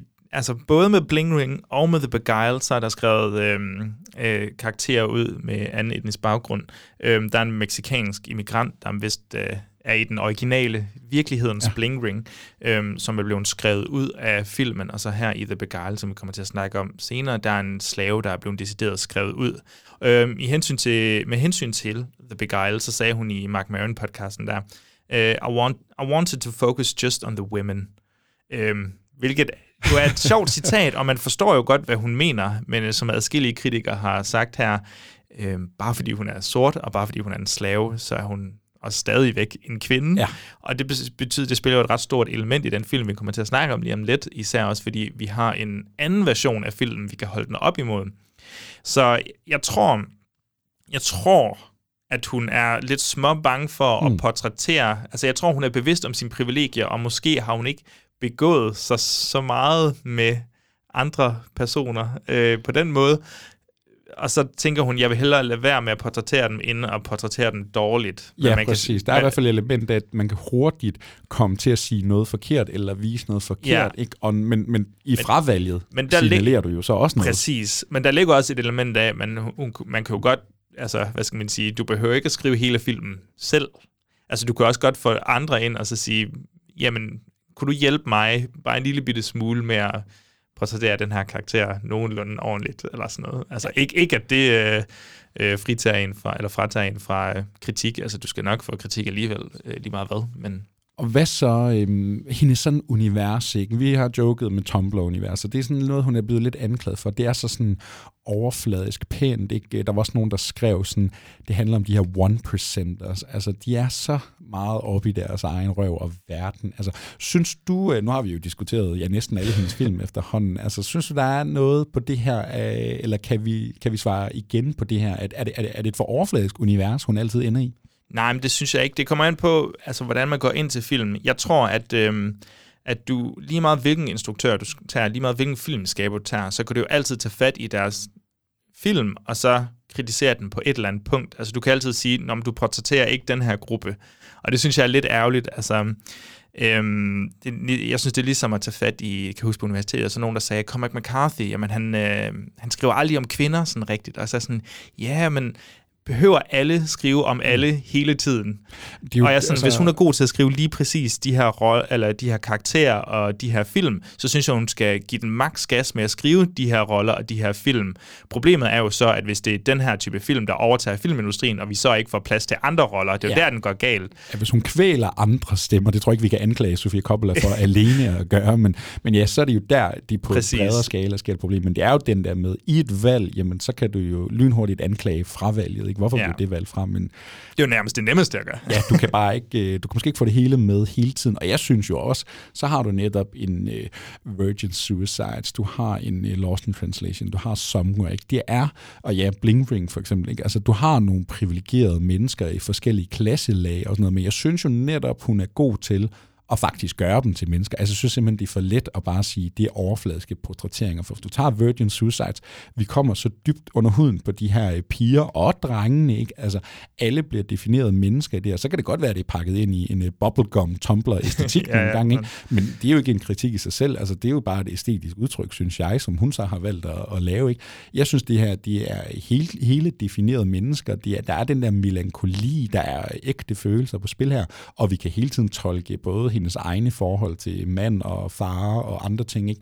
Så jeg synes, det er de er rige fortællinger her. De er ikke bare se, hvor pæne film jeg kan lave om nogle øh, åndssvage mennesker i bund og grund. Helt sikkert. Men der tror jeg stadig, at... Jeg, jeg vil gerne lige understrege, at lige med raceelementet, jeg synes i hvert fald, der er plads til diskussion mm. omkring det. Ja. 100 procent, og øh, ja, Sofia Coppola skal ikke undlades kritik, ligesom nogen som helst andre filminstruktører. Det var i hvert fald lige for at prøve at tage temperaturen på nogle af de her ting, hun er blevet øh, anklaget for i, øh, gennem sin karriere. Vi skynder os at springe videre til næste film. Nu kommer vi til, jeg tør godt at sige, afsnittets helt store titel. En øh, film, jeg ved, Joachim glæder sig rigtig meget til at snakke om. We ask for your protection over our school and we pray that we will be kept from harm throughout the night. Amen.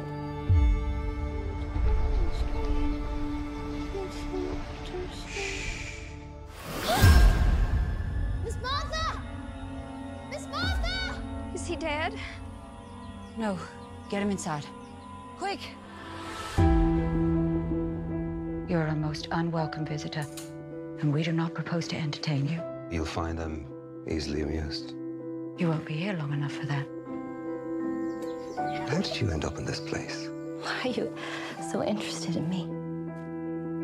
I admire your strength. I'm just trying to give them what they need to survive in these times. If you could have anything in the world, what would it be? To be taken far away from here. Come with me. He seems to be a sensitive person. Does he? The Beguiled. Hvad betyder det egentlig, Joachim? Øh, det direkte oversættelse, er det ikke sådan noget, den, om det er en kombination af den begærede, ja. eller den charmerede? Ja, jeg tror, det er sådan noget, den begærede. Ikke? Ja. Eller er det begæren? Er det ham, der går ind? Den, og... den, der begærer, det kan jeg ikke lige huske i det her sekund. Det er i hvert fald en, øh, en lidenskabelig film, vi nu skal til at snakke om. Sofia Coppola, hun har lavet sin julespecial, og den der lille havfru-film, den er altså øh, totalt øh, puttet i graven nu. Det bliver simpelthen ikke til noget. Så hvad med, jeg går ud og laver den her, øh, civ- hvad hedder sådan noget, øh, borgerkrigsfilm. Ja. Altså, jeg øh, går tilbage i tiden. Jeg laver en decideret periodefilm. Jeg laver, ja, nogen vil jo faktisk nærmest sige et øh, remake. Også noget, vi skal snakke lidt om, at øh, Sofia Coppola, hun går ind og, og ligesom nyfortolker en historie, vi allerede kender. Men hun laver i hvert fald det begejlt. Det gør hun, og det, øh, det er jo virkelig sjovt med sådan en, en lille afstikker, fra, eller ikke en afstikker, hun har lavet en, et par, eller en lille afstikker med A Very Merry Christmas, og så kommer hun bare tilbage med noget så fantastisk som den her film. Som sagt, øh, jeg tror ikke, jeg kommer til at lægge skjul på, hvor meget jeg øh, kan lide den her film. Øhm, og vi er altså gået fra den der tv-special-æstetik. Hun har stadig leg med kameraet, og den er skudt generelt sådan ret flot. Jeg ved ikke, om den er filmet på film eller digitalt. Men, den er øh, skudt på noget 35 mm, tror jeg. Jamen altså, um, uh, A Very Merry Christmas. Åh, oh, ja.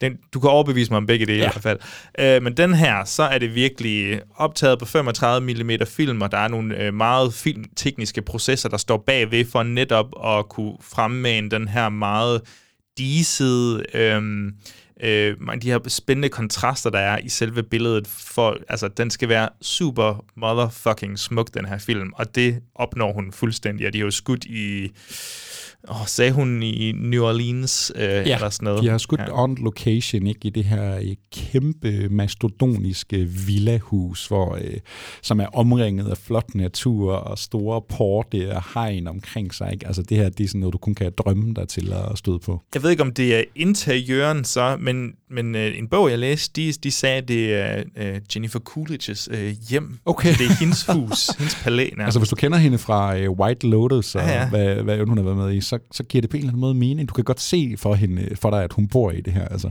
Men jeg ved ikke, om hun bor der stadig, eller hun veksler mellem øh, hun Hollywood og tilbage. Guy, jeg var bare sådan helt, wow, okay, lækkert. Men det kan godt være, at det bare interiøren, og så eksteriøren er et andet sted. Øh, men i hvert fald, så øh, den kommer ligesom til livs, fordi uh, production designeren Anne Ross, som har været med hende i et stykke tid, hun siger til, til Coppola, hvad med, har, du set, har du egentlig set uh, The Beguiled? Er det noget, uh, en gammel Clint Eastwood-film her? Fra 1971, ja. ja. Øh, prøv lige at se den igen. Hvad med? Et remake, spørgsmålstegn. Og Coppola er sådan, ah, er, er, det, er det noget ved, ved? Og så øhm, ser hun, når hun sådan selvfølgelig, altså jeg kunne lave det fra kvindernes perspektiv, fordi, ja, fordi der er en klar opdeling. Ja, hun har ret sådan udtalt omkring, hvis du hører i interviews, at hun har sådan, altså det sidste, hun vil i verden, det er sådan at lave et remake af en anden film, eller fortælle en andens historie, og The Beguiled er jo så også en, øh, en, en bog, Præcis. først og fremmest ikke, og hun har også lavet The Virgin Suicide, så bearbejdet den, men det er som om The Beguiled, da hun så ligesom får den set og øh, jeg læser, så kan hun ikke rigtig slippe tanken om den her, fordi hun kan så meget se en anden tilgang end den der Don Siegel macho-udgave ja. sammen med Clint Eastwood. Og det er jo virkelig sjovt, hvordan vi har... Altså, det er jo virkelig et sjovt studie. Det kunne nærmest blive et essay i sig selv, eller et eller andet at sammenligne bogen med de to film her, ja. hvordan de, altså to film baseret på den samme bog. Det, jeg synes, det er virkelig spændende. Fik du sagt, hvad den handlede om i starten? Nej, eller sæt noget? endelig lidt ord på det. Øh, man gør det meget kort, men uh, under borgerkrigen her, vi er mod slutningen af borgerkrigen, så er vi på sådan en, en, en pigeskole her i sydstaterne, hvor der er en 5-6-agtigt uh, såret, nej, 5-6 uh, unge kvinder, uh, uh, nogle ældre og nogle yngre, og så uh, finder den yngste af dem her vist nok en såret øh, Yankee-soldat, en Blue Belly, som de vist kalder ham, øh, spillet af Colin Farrell selvfølgelig. Han ligger såret ude i skoven, øh, og sammen så øh, behandler de helbreder de her øh, kvinder øh, Colin Farrell. Men problemet er jo, at øh, han er jo modstander af dem, så de skal jo skille sig af med ham i den forstand, at han skal jo altså hvis han, når han bliver rask, så kan han jo godt finde på at slå dem ihjel eller sådan noget. Men mm. lige nu har de i hvert fald kontrollen over ham, mens han er, han er syg. Og det, fra hans øh, POV, så handler det jo om, at han skal komme væk fra dem. Ja, og så er der jo altså også den her, den her del af historien med, det her det er nogle kvinder, som kun lever kvinder sammen. Mændene er sendt ud i uh, krig. Vi har nogen, der styrer skolen. Vi har blandt andet Nicole Kidman som forstanderen, Miss Martha. Vi har sådan Kirsten Dunst som sådan hendes højre hånd. Og så har vi altså den her unge pige. Og uh, der er nogen, hvis der ikke har set deres uh, mænd i rigtig lang tid, der er nogle unge kvinder, der er fyldt med hormoner og ja, ved at udvikle altså, hvad, hvad de ligesom har kørende inde i hjernen, og så har du altså en såret handløve inde i stuen, og Colin Farrell, han ser jo også ret godt ud, trods alt. Ah, men han er for nice i den her også. Ja. Mark Maron, han siger øh, om The Beguiled, så siger han bare sådan øh, generelt, for at beskrive filmen, They all become so horny, they lose their mind.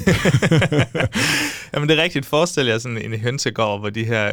hø- Altså, det er en dårlig sammenligning. Det lyder mere negativt, end det skal, men du ved, de har været cooped op i så lang tid, og så kommer der den her mand, som... En mand, som virkelig er i, øh, i overlevelsestilstand. Hvordan kan han...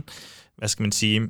Hvordan kan han sikre sig, at han kan komme levende herfra, og ikke blive... Øh, øh, givet videre til, til nogle af de der soldater, der ligesom bare vil fangetage ham, og så tage ham op, og så skyde ham, eller et eller andet. Han skal finde ud af, hvordan han bedst kan overleve. Nå, men det er jo igennem forførelse og begær og lignende.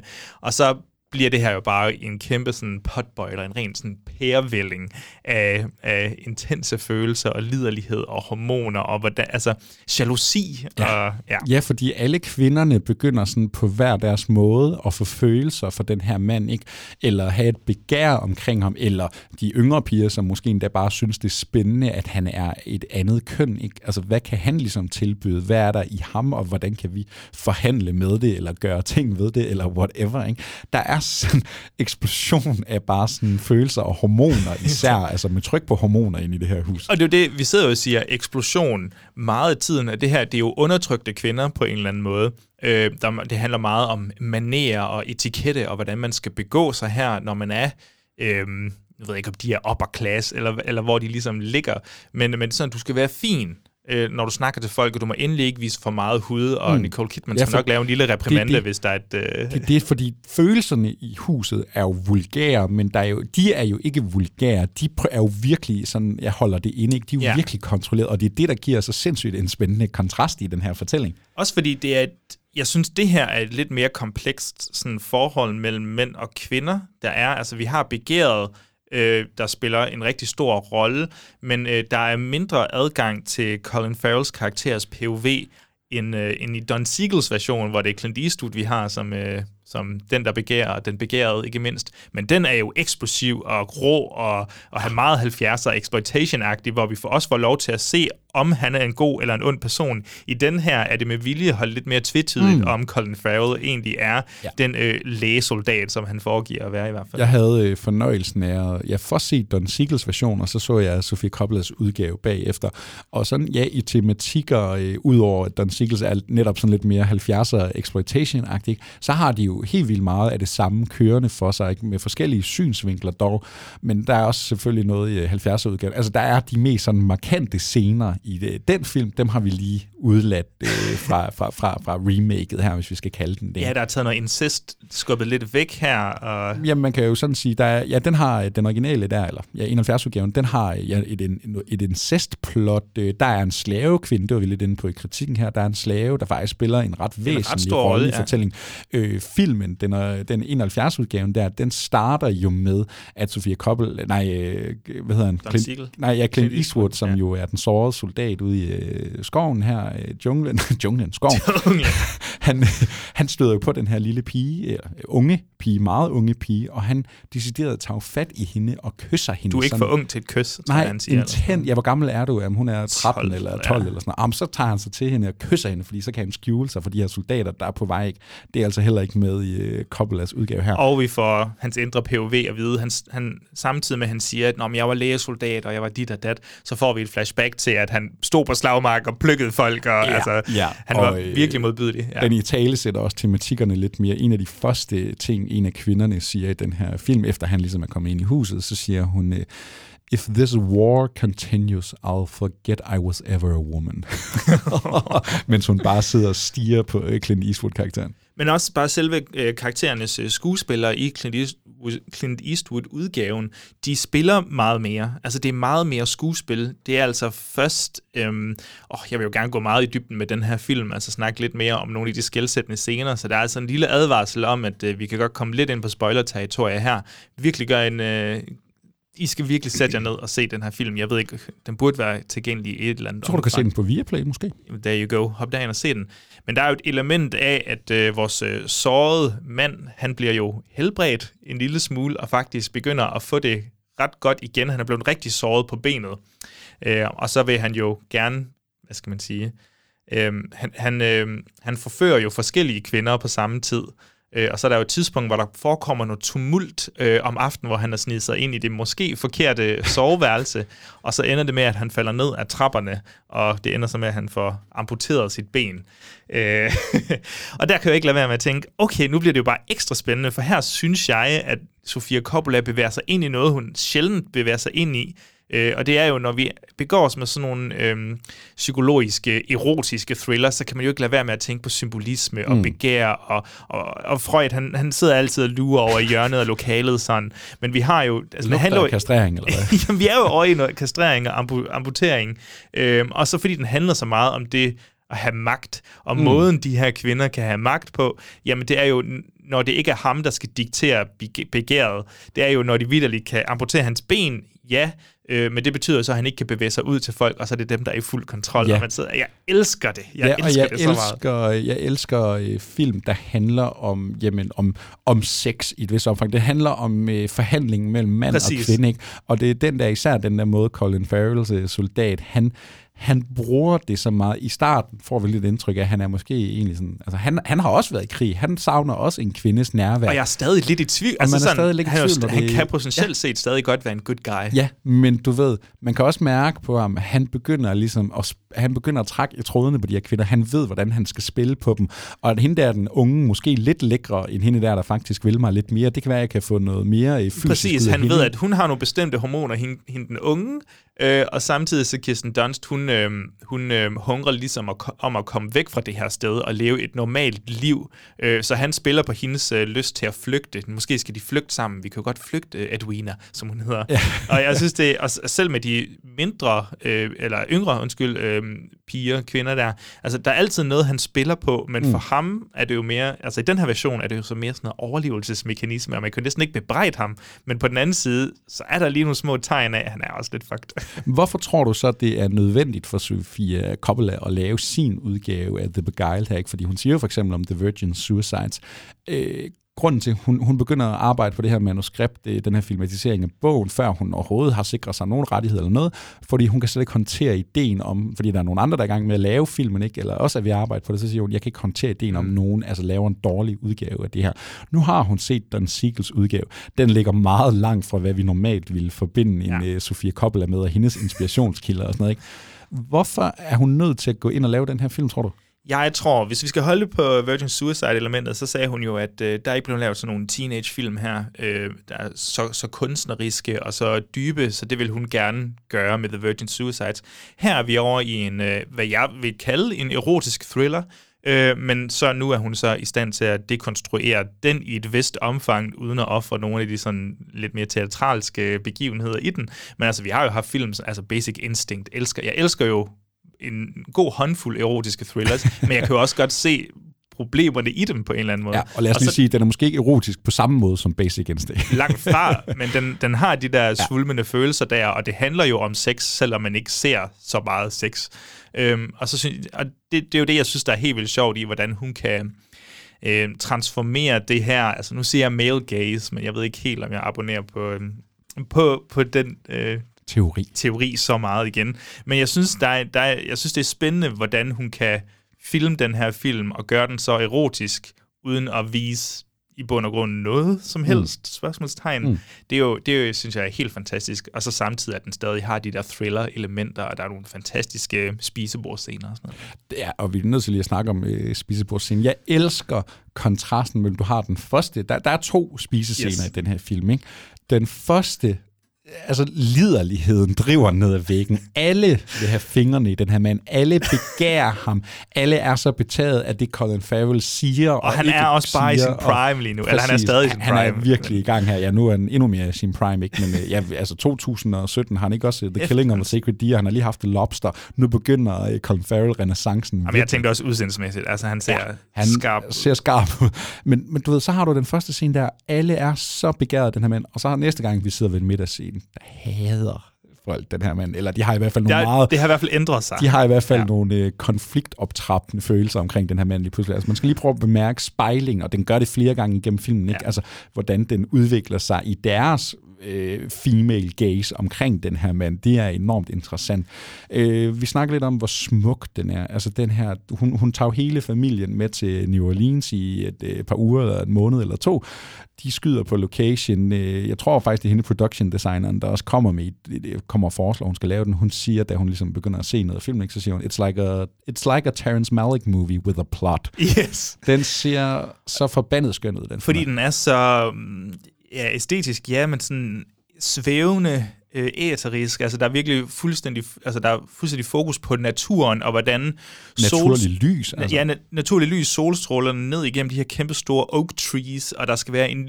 Du ved, røgmaskinerne kører i baggrunden ja. for at få den her lille mist ind over ja, ja. i den kolde, relativt kolde morgen. Ja, og kvindernes kjoler, de der sådan lyserøde farver, der popper sådan lidt. Stymerne, ja. Altså, det, hvad skal vi sige... Um, production design, og så koblet sammen med det naturlige lys, måden den er skudt på film og sådan noget. Altså, der er fandme, der er fandme indstillinger, hvor det her, det lugter af Barry Lyndon eller et eller andet. Ja, altså, ja. det ser fænomenalt godt ud. Og jeg tror bestemt også, den er inspiration igen. Altså ligesom med Marie Antoinette, Monique, hun har taget noget med sig fra den over til den her. Øhm, men også bare altså, selve slutscenen. Nu har vi jo snakket om det før. Der er jo der er en masse tematikker, som går igen i Coppola-film. Og vi har jo igen sådan berømmelsens pris, hvis man kan sige det sådan her, at det begæret især, der gør en mand her meget berømt, men samtidig så har vi også de der sådan lidt indelukket seksualitet, undertrykt seksualitet øhm, øh, på et enkelt område, one location i, øhm, i det her kæmpe store hus. Øh, og så har vi jo snakket om det der gyldne fængsel på en mm. eller anden måde. Og jeg ved ikke, om jeg har et bedre eksempel på, at, at det er altså det, som Sofia Coppola er interesseret i, end slutindstillingen på den her film, hvor det her kæmpe store palæ bogstaveligt talt bliver gjort til et stort fængsel. Hvad så med øh, kritikken? Vi er nødt til lige at øh, Ja, vi må hellere adressere det. vi var inde på det, fordi nu har vi også set begge versioner, og øh, man kan sige, i øh, originaludgaven 1971, der er en Clint Eastwood, jamen der er der den her slavekarakter, som ligesom øh, ja, gør sig af de huslige pligter i det her store palæ, og hun er jo selvfølgelig under alle de her kvinder, der ellers er der, men hun skaber ligesom en relation til øh, den sårede soldat, og, og der sker også lidt en forhandling mellem ja. dem, og øh, bliver hun en hjælp, eller bliver, er hun en fjende, eller er hun en ven? Der er sådan lidt forskellige ting i spil her. Sofia Coppola, hun siger, I wanted to focus on the women. Så kan du åbenbart ikke være en sort slave kvinde. Altså, når du har set begge to, øh, trods alt, gør det noget ved filmen? Tager det noget fra den? Altså, hvis du skal koble den op på sammenligningen her. Synes du, det er ærgerligt, hun ikke har taget kvinden her med? Jeg synes, det er meget modigt øh, i, i, sådan, i samtiden. Du nærmest om kritik. Jamen, det er også det i samtiden her, og direkte udskrive en, øh, en karakter. Jeg vil sige, det resultat, hun har med den her film, så kan jeg på en eller anden måde godt forstå, hvad hun, hendes tankegang og hvad hun prøver på. Og jeg knus elsker den her film. Og jeg tror, jeg kan godt se, hvad hun mener, fordi det vil jo skabe en anderledes dynamik, dynamik som jo er altså direkte visuelt i den originale version, hvor at der kommer flere aspekter af magt og lignende ind over, men det er ikke det, hun prøver på i den her. Og det forstår jeg, altså det vil jeg sige, så forstår jeg hendes fravalg. Men jeg kan heller ikke lade være med at tænke på, uh, er der en måde, hvor man altså, kunne kombinere det hele? Kunne man have skrevet en karakter, en slave øh, kvinde-karakter, mm. som kunne have understøttet, hvad Coppola selv prøvede på? Ja. Og er det så, hvad skal man sige, skulle hun have haft nogle andre med ind over for at fortælle det her perspektiv, kan man sige. Men uh, I don't know, altså vi har, vi har Don Siegel-versionen, men, uh, men, men, men jeg tror Måske ikke... heller ikke manden, der er mest sensitiv nej, til det er det sgu nok at behandle ikke, sådan nogle det øh, det betændte nok, emner. Det er det nok ikke, nej. Hvad, hvad tænkte du egentlig? Jamen, jeg tror, det er meget det samme, og det er jo også, altså, det, ja, du kan holde op mod hinanden, ikke? men du får, altså, sådan de der middagsscener, for eksempel, ikke? Altså, hvis hun, hvis slavekvinden havde været en del af, af de scener, ikke? Altså, så ville den få et andet udtryk. Ikke nødvendigvis til det værre, eller det bedre, eller noget som helst, men det bliver en anden type film. Altså, det ville du simpelthen ikke kunne undgå, og så kan man jo så, ja, diskutere, hvad var det rigtige eller forkerte. Ja. Det er ikke sikkert, der overhovedet er et svar. Vi skal også lige nævne Kirsten Dunst, vores øh, skønne, bedårede, øh, Jamen, højt hyldet. shit. Hun er tilbage i en bærende rolle i en Sofia Coppola-film. Har hun stadigvæk magien, når det gælder Coppola? Hun er jo fantastisk i den her, fordi hun, hun, hun trækker jo på, hvad skal man sige, elementer, hun før har brugt i sit skuespil. Jeg føler jo, hun er en kombination af, øhm, Øhm, du ved, i Spider-Man-filmen med Mary Jane, og vi har også Marie Antoinette, og nu kan jeg ikke lige helt med tidslinjen med Fargo, øhm, tv-serien, hvor, som hun også er med i. Men Men der det må sådan, nærmest være året efter det her, eller er det året før? Eller Ja, sådan der er et eller andet på samme tidspunkt, ish. Øh, og jeg kan ligesom mærke øh, både vanviden og charmen, ja. og ja, især charmen. Jeg synes jo, hun er en af de bedste skuespillere, vi har. Øhm, og så også fordi, at hun er jo god i sig selv, men hun får jo også lov til at spille op imod, ja, Colin Farrell, som står og hugger brænde i bare overkrop.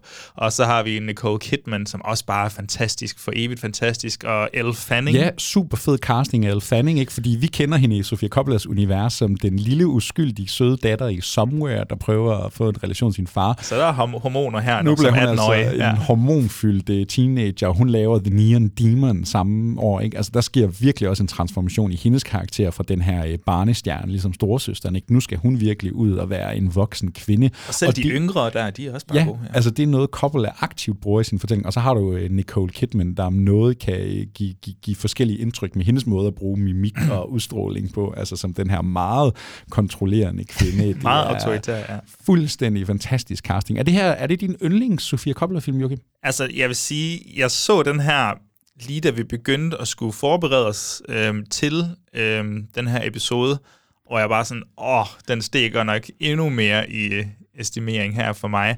Og så har jeg set den igen, fordi jeg var sådan, det kan det simpelthen ikke passe, og den er virkelig ved at have overtaget Lost in Translation for mig nu. Jeg synes, det er en perf- altså, jeg synes, det er vildt, at hun kan kombinere de der meget kunstneriske elementer, hun har, det dvælende kamera og og, og så, nu, nu, nu siger jeg det bare ikke, det er det perverterede, er det ikke det? det, det, det kan sgu godt spille en lille rolle, men den er jo ikke, altså så pervers er den jo ikke, udover det, det man ligesom, det sådan implicerede Ja. Ja, ja, vi er i hvert fald deroppe. Hvis man jeg ved ikke med dig, perverteret, så skal man nok bare se Don Siegels udgave. altså, jeg tror aldrig nogensinde i mit liv, jeg har set øh, den originale, og så remaket øh, lige Samme. efter. Altså, Ja. det har jeg aldrig nogensinde prøvet før. Og jeg tror ikke, du kan finde en, en bedre film, hvor det giver mening end lige nøjagtigt The Beguile, fordi de, de har så meget, og de opererer på de samme planer, ikke? men de har så meget hver deres tilgang til det. De har så meget hver, gang, øh, hver deres afsender, altså Coppola kontra Siegel. Ikke? Det er to vidt forskellige film, men de er begge to bare fuldstændig vilde på deres egen måde. Altså, det er jo bare, ja, det er en af de film, vi kan anbefale Det er allerkraftigst. case studie i, om øh, mænd og kvinder laver forskellige film. Ja, ja, hvis du det male gaze og female gaze, så er det altså her, du kan prøve at putte analysebrillerne på. Vi har kun én film tilbage for uh, Sofia Coppola. Hun har altså ikke lavet nogen film siden 2020. Vi springer frem til On the Rocks. Hi, Dad. Hey, kiddo. Oh my gosh, do you look beautiful. Cliff, how's your mom's hip? Good, thanks. Good. He thinks you're my girlfriend. Grace. Been busy? Yeah. Dean's traveling with clients all the time, and I'm just the buzzkill waiting to schedule things. Just, I'm so stuck. So Dean's going away a lot, huh? On business trips? Dad, Raise your hand if that sounds fishy. he's not like you. He's a good guy, a great dad. Sure, it's nature. Males are forced to fight, to dominate, and to impregnate all females. Hmm. Maybe he's just not interested in me anymore. Impossible. A woman's at her most beautiful between the ages of 35 and 39. Great. So I have many months left.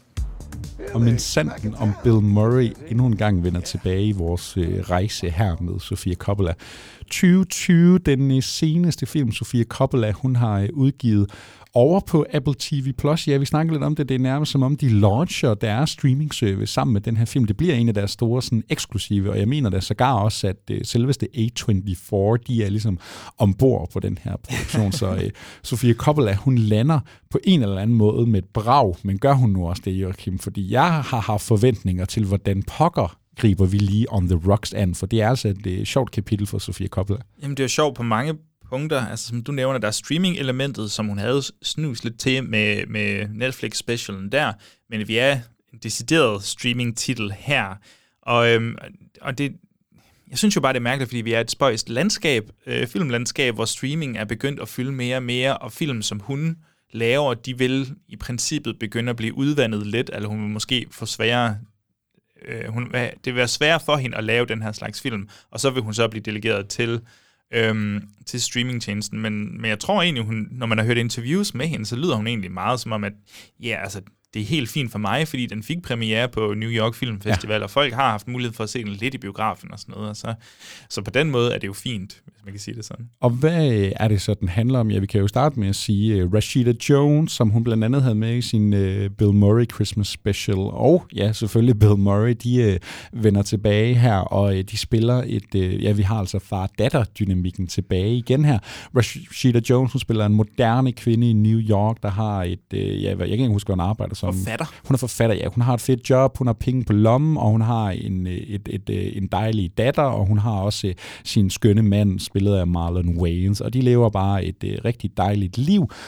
Øh, og Bill Murray, han er sådan en kvindebedår. Altså han har været lidt, altså hun har et godt forhold til ham, men han har også været meget sådan fraværende i hendes liv, og meget kørt sin egen agenda, ikke? og der har været en skilsmisse og sådan noget. Ikke? Så der er sådan lidt nogle grimme Og hentet af, eller jeg tror endda, der har været et utroskab, for man at vide, fordi det er jo ja. netop det, der er ekstra instigatoren til det her øh, dejlige liv, hun egentlig har, øh, Rashida Jones, med hendes mand. Det bliver sådan øh, skubbet lidt til, når manden på et tidspunkt kommer hjem fra, han, han er forretningsmand. Han, han har mange forretningsrejser. Mange forretningsrejser. Kommer han hjem, og så er det som om, at han lægger sig ved hende i sengen, kysser hende, indtil hun vender sig om, og så laver han sådan en, åh, oh, som om, at hun ikke var den, han regnede med. Ja. Og så er der jo en masse små sådan spor, måske til, at han er hende utro, og det er jo så det, hun ligesom skal udforske. Hun har brug for at gå på et eventyr. Og så hvem ja. bedre at tage på eventyr ja. med end øh, farmand, som har øh, professionel erfaring i at være utro åbenbart.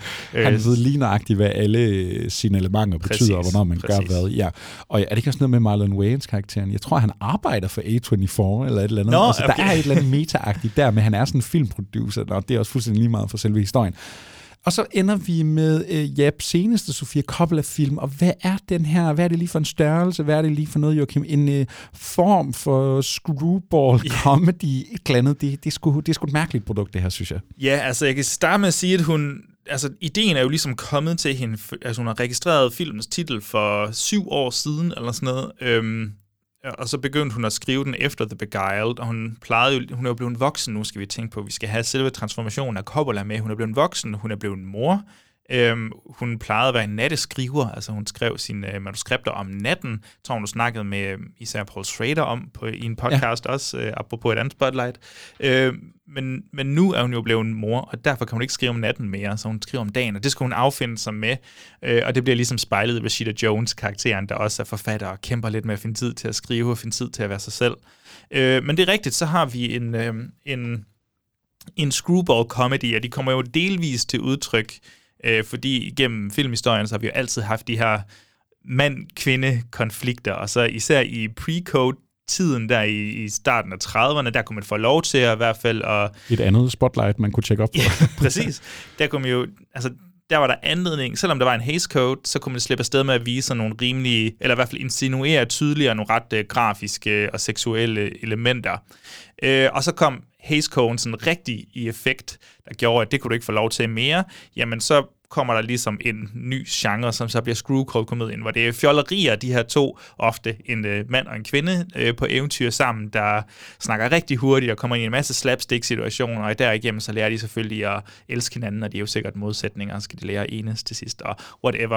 Og det er jo så det, vi har her, vil jeg sige. Øhm, gode eksempler er jo Thin Man, øhm, men også i det her scenarie er det jo så far og datter, mm. der er afsted, hvor man, i sted, hvor man igen kan mærke, at Sofia Coppola, hun er også lidt interesseret i det genkendelige, men med et twist. Altså, ja, og der er Virgin altid Suicides noget... twistet, og Beguiled vil jeg snakke om. Jeg synes altid, der er noget specifikt med screwball comedy, når den bliver ført ind i sådan moderne filmsprog. Altså den eneste anden, jeg lige kan komme på, øh, det er Intolerable Cruelty ja. af, af Coen-brødrene, ikke? hvor de er sådan lidt weird. De har sådan en anden type udtryk, end hvad vi normalt forbinder med moderne øh, komediefilm. Ikke? Og især sådan en som øh, Intolerable Cruelty, der, det er jo sådan en, der virkelig blev nedsablet, dengang ja. den udkom. Og så med årene, ikke, så har den sådan genfundet sig selv, så har den virkelig sådan blevet næsten en kultfilm, fordi så går, er det gået op for folk, når jamen, der var, der, det, det, det er et andet type udtryk, den her film opererer i. Det er ikke bare en George Clooney rom-com, som vi er vant til at se ham ja. i. Og der er noget med On the Rocks, den har netop sådan lidt samme type udtryk, fordi det her det er jo ikke bare en rendyrket Bill Murray-komedie, som utrofar på tur med datter, der skal ud og fange den måske utro mand, og det hele er sådan lidt sødt og, og, og lidt skæmt. Øh, ja, der er et udtryk, som er bare sådan, weird på en eller anden måde. Altså, den, det er som om, når man ser filmen, det kan være svært at pinpointe, hvad er det, den her film egentlig gerne vil være, for den har alle de der Sofia Coppola trademarks, ikke? Altså, den er sjov og sød, det handler om nogle øh, mennesker i lidt øvre lag, der kæmper med deres egne problemer, er lidt fanget i deres egen verden, ikke? Og har taget nogle konsekvenser af de valg, de har taget. Men den har også den der sådan melankoli, og altså, det er sådan et samsurium af, af mange Sofia Coppola-ting. Jamen, det, det er virkelig sjovt. Øhm, altså, præcis, fordi den også er anderledes nu. Altså, hun ændrer jo nærmest sit øh, modus øh, operandi her, fordi øh, Somewhere, hvad var det, vi sagde, den er 44 manussider lang, ja. og man siger, at øh, en side er et minut på skærmen, øh, og den film er altså 90 minutter ish. Øh, og On the Rocks her er jo, den er jo faktisk dialogdreven, basically. Øh, den, det handler om de her samtaler, som øh, far og datter har inde på diverse upper class øh, restauranter, som han øh, frekventerer alt for ofte nærmest, og han flytter ubehageligt næsten med, med alle servitriserne. Og, ja, Bill Murray, han er alt for meget i den her film. han er alt for meget. Og man kan ikke lade være med at tænke på, er det du ved, selvbiografisk? Kom, kommer det af hendes øh, snakke med, med Francis Ford Coppola, og, og hvad skal man sige, jeg tror, jeg lyttede også til et interview, hvor både hende og Rashida Jones var på, og de snakker om det der med at have berømte fædre. Mm. Øh, Rashida Jones var jo Quincy Jones, og han var også en, øh, en natteravn, og hun har lavet en dokumentar om ham, øh, brugt mange år af sit liv på det. Ja, så det er sjovt, det, der med at stå i skyggen. Ja. Hun møder Rashida Jones på en eller anden workshop, hvor hun arbejder på nogle øh, filmmanuskript, der gør de begge to, eller noget skuespil. Ja, der er noget af den stil der, Lidt ja. forskellige workshops i gang på noget Sundance, eller et eller andet. Og de ender med at klikke ret godt, og kan netop ja, spejle sig hinanden, måske på grund af nogle øh, farrelationer, eller mangel på samme nogle gange. Og det er jo virkelig sjovt, hvordan det kommer ekstra meget til udtryk i den her film, både i form, altså det er jo, hvad skal man sige, Coppolas øhm, egne oplevelser, hun trækker på, men Rashida Jones skal ligesom også spejle sig i det, og i selve filmen, så står øh, Rashida Jones karakter jo også lidt i skyggen, hver gang de er ude på de her små øh, eskapader og eventyr, så står hun jo altid lidt i skyggen, skyggen af Bill Murrays øh, far-karakter der, som han kender en politimand, han kender, kender en art dealer, han øh, kender servitriserne lidt, ja. og sådan. Det, ja. Men køber du, øh, hvad den sådan, altså det den handler om, det der med, at hun bare sådan, ja, de er bare rige, og hun kan bare bruge hele dagen sammen med farmand i limousine og køre rundt, og de kan også lige rejse ned til, at det Mexico eller en eller anden ferieø, hvor øh, manden er på forretningsrejse, og så kan de overvåge ham der. Men hun kan også godt lige nu hjem igen, fordi øh, nu, nu, nu, er, nu kommer manden hjem alligevel, fordi den blev forkortet, den der det, tur. Men det er fordi, jeg føler, at så skal man tage kritiklinserne på, Øhm, og, så, og så undlade at kigge på, hvilken genre vi bevæger os i. Fordi i Screwball-filmen, altså vi rejser jo, det, der er jo, logikken opererer på et helt andet plan i den her slags film, og hvis man ikke er tunet ind på det til at starte med, så kan man godt sidde sådan lidt, ah, okay, du, du kan tage fri i to uger for mm. at, at bruge rigtig mange penge på at udforske din, øh, din mand, altså rejse på tværs af ja, landegrænser. men det er sjovt det der, fordi altså, den fik jo egentlig okay anmeldelser, da den kom, men man kan også godt sidde med sådan en øh, følelse af, at de sådan er øh, Sofia Coppolas mindst sådan, altså, dyrket film. Der er ikke sådan, jeg har ikke sådan indtryk af, at der har været en masse opmærksomhed omkring den her. Eller og det handler jo nok om, at den er gemt væk på Apple TV+. Ja, det er en, ja. en del af det, ikke? men også det der med, at den er så let at tune sig forkert ind på. Ikke? Mm. Altså, den er så let at gå fra bagefter og sige sådan, hvad fanden var det lige? Ikke? Altså, fordi den opererer i det her screwball-element, som set med moderne øjne, der er det altså bare en anden type øh, komik og fortælling, end hvad vi normalt ville forbinde med den her slags komedie, når Bill Murray tropper op. Ja, ja, men altså, ja, for mig så jeg var ret godt tunet ind på den, fordi det virker som screwball, en, en slags screwball-udgave, eller i hvert fald en videreudvikling på Lost in Translation, som Bill Murray også er med på. Altså her har vi far og datter, der skal ud på et eventyr sammen, og igennem det her eventyr, ja, så skal de selvfølgelig finde ud af, om øh, Rashida Jones karakter kan være den her moderne kvinde, øh, og med et... Øh, øh, med en familie samtidig, og hvor meget skal hun ofre af sig selv på at være øh, mor, og hvilke roller skal hun spille. Men samtidig så handler den jo lige så meget om, at de to bliver nødt til at finde ud af deres forhold sammen, fordi hun er, en af hendes sætninger er jo sådan, eller hvad skal man sige, der, der er en scene, hvor Bill Murrays karakter ligesom nævner, hvor hårdt det var for ham med det her forhold med, mm. med hendes mor, og, og det her skilsmisse, det utroskab, og hvad det ligesom bundet i, og sådan noget. Og jeg tror, Rashida Jones karakter har en meget god og nærmest nødeløs sætning, hvor hun siger sådan, øh, it's exhausting to try and love you enough, fordi han bare er sådan en karakter, der har brug for så meget kærlighed. Ja. Og jeg synes faktisk, det er der, vi kommer i spil med nogle ret sådan komplekse karakterer. Det er ikke bare ren og skær screwball. Det her Coppola kommer ind og giver en eller anden menneskelighed til, til de her kendiser og privilegerede mennesker. Tror du, Sofia, hun har haft de der ture sammen med Francis, og de har været efter Spike Jones, eller, vi kører lige fuld uh, sladderbladets presse på I her. wish, I wish, men jeg tror mest, jeg tror det er mest sådan uh, sandfærdige øh, i den her film omkring øh, hendes virkelige forhold til farmand, det er nok, at de har siddet over martinier på øh, bar og restauranter og snakket omkring livet, for jeg tror, at, at hun er nævnt flere gange, at det er noget, de har gjort rigtig ja. meget, at snakke omkring forhold og, og hvad man vil med livet generelt. Sådan. Ja, det, det er jo sjovt, hun snakker jo flere gange om Mindre i forhold spion, til øh. øh, sin far, ikke, at han har ikke været så meget en del af hendes, sådan, altså hendes måde at lave film. Hvor han har, altså jo, der var lige under Virgin Suicide, hvor han kommer ind og siger, prøv at gøre sådan her, ikke? Men det har hun egentlig været rimelig god til at lægge afstand for, men man har klart det der aftryk, at de har fandme haft nogle samtaler om livet, og det at være, og venner, og alt det andet, ikke? Altså der har hun virkelig været formet af sin far på mange måder, og han har jo, hun har jo nok også kunne smitte af på ham. Øh, jeg kommer igen til at tænke på de der reaktioner fra film til film, ikke? Nu havde vi The Bling Ring. Hvis vi ikke lige tæller øh, uh, Murray Christmas Special med her. Vi havde The Bling Ring, nu er det reality-æra, det er hurtige penge, og det er øh, øh, modtøj og alt det her. The Beguiled. Periodedrama, erotisk thriller. Tilbage øhm, i tiden, ja. så langt væk fra reality-tv, vi overhovedet kan kende. Nu springer vi ind i New York, det er det moderne liv igen, der er fart over feltet. Tonen er helt anderledes. Ja, men hvordan Fjollet. synes du, øh, hvordan synes du øh, altså Sofie Coppolas sprog her, er det intakt i hendes verden? Ja, altså tænker du filmsprog? Ja, ja, altså hvordan den her film ser ud, måden den er på, altså er det, er det Sofie Coppola, Altså, det den her? føles jo lidt anderledes på en eller anden måde, men stadig, vi er stadig det der jetset og liv øh, render fra upper bygning til upper bygning, men vi er jo, hun er jo, det er som om hun har brudt ud af det der isolerede fængsel, hun øh, har været så interesseret i flere gange med The Beguiled og Marie Antoinette og Virgin Suicide og Lost in Translation. Altså, vi er jo vi er lidt på hoteller i den her, men vi er på vi er flere forskellige hoteller, hvis man kan sige det sådan. Vi, vi smutter fra sted til sted, øhm, og det er jo måske screwball-genren, der dikterer det. Øhm, og så synes jeg, altså, selve stilen er ikke lige så dvælende, Mm. som den var før. Det, der er jo et mere upbeat tempo, og det bliver også nødt til at vises i klippearbejdet, af, hvordan man filmer det. Men, men der er nogle små sådan visuelle træk, hvordan et, øh, når vi følger Bill, når vi er med Bill Murray, så er vi i de flotte steder i New York eller lignende, og når vi er i Rashida Jones øh, POV, så er vi så det er som om der er byggekonstruktioner over det hele og sådan Mm. noget. Så jeg tror hun har prøvet at lege lidt med det, men det er nok ikke den mest sådan stilistiske helstøbte film, hun har lavet. Nej, altså, øh, jeg kommer også bare til at tænke på, nu er det hendes, øh, nu, altså hun er jo i gang med at lave en ny film, den her øh, Priscilla om, ja, Priscilla Elvis, eller Priscilla Presley hedder hun vel. Den er hun jo i gang med at lave, den kommer måske i år, næste år, hvem ved.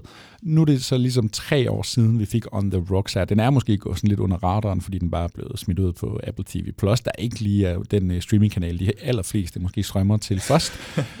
Øh, giver det mening for dig, hvis vi nu køber ind på det her, det sådan er hendes øh, sidste film so far? Altså er den her, øh, er den et værdigt kapitel i Sofia Coppolas øh, karriere her? Ja, det synes jeg, den er, for jeg synes faktisk, den er ret underholdende, og den har en dejlig let tone med de der små glimt af melankoli, hun også laver, men vi bevæger os nogle af de samme sådan, tematikker, som hun, hun normalt begår sig i, sådan hemmeligheder, berømmelse, familiedrama, og så det der, som vi måske ikke har snakket lige så meget om i det her afsnit, men det der det konstante arbejde, det er at vokse op, altså blive voksen. Og hun er jo med den her film, vil jeg jo næsten sige, at Sofia Coppola er blevet voksen. Altså vi har den, den voksne moderfigur, øhm, og så samtidig har vi den kontrast, der hedder, at Bill Murrays karakter, han er jo, han er jo det barnlige voksen. Han er jo Steven Dorff-karakteren, hvis han ikke havde ændret sig, eller noget i den stil. Mm. Jamen, jeg synes også, Rashida Jones-karakteren, du kan godt sidde med den der følelse af, om det kunne godt være Virgin Suicides-pigerne-typerne, hvis de nu ikke havde øh, afsluttet deres ting, som de gør. Ikke? Altså, hvis de fik lov, altså hvis, hvis en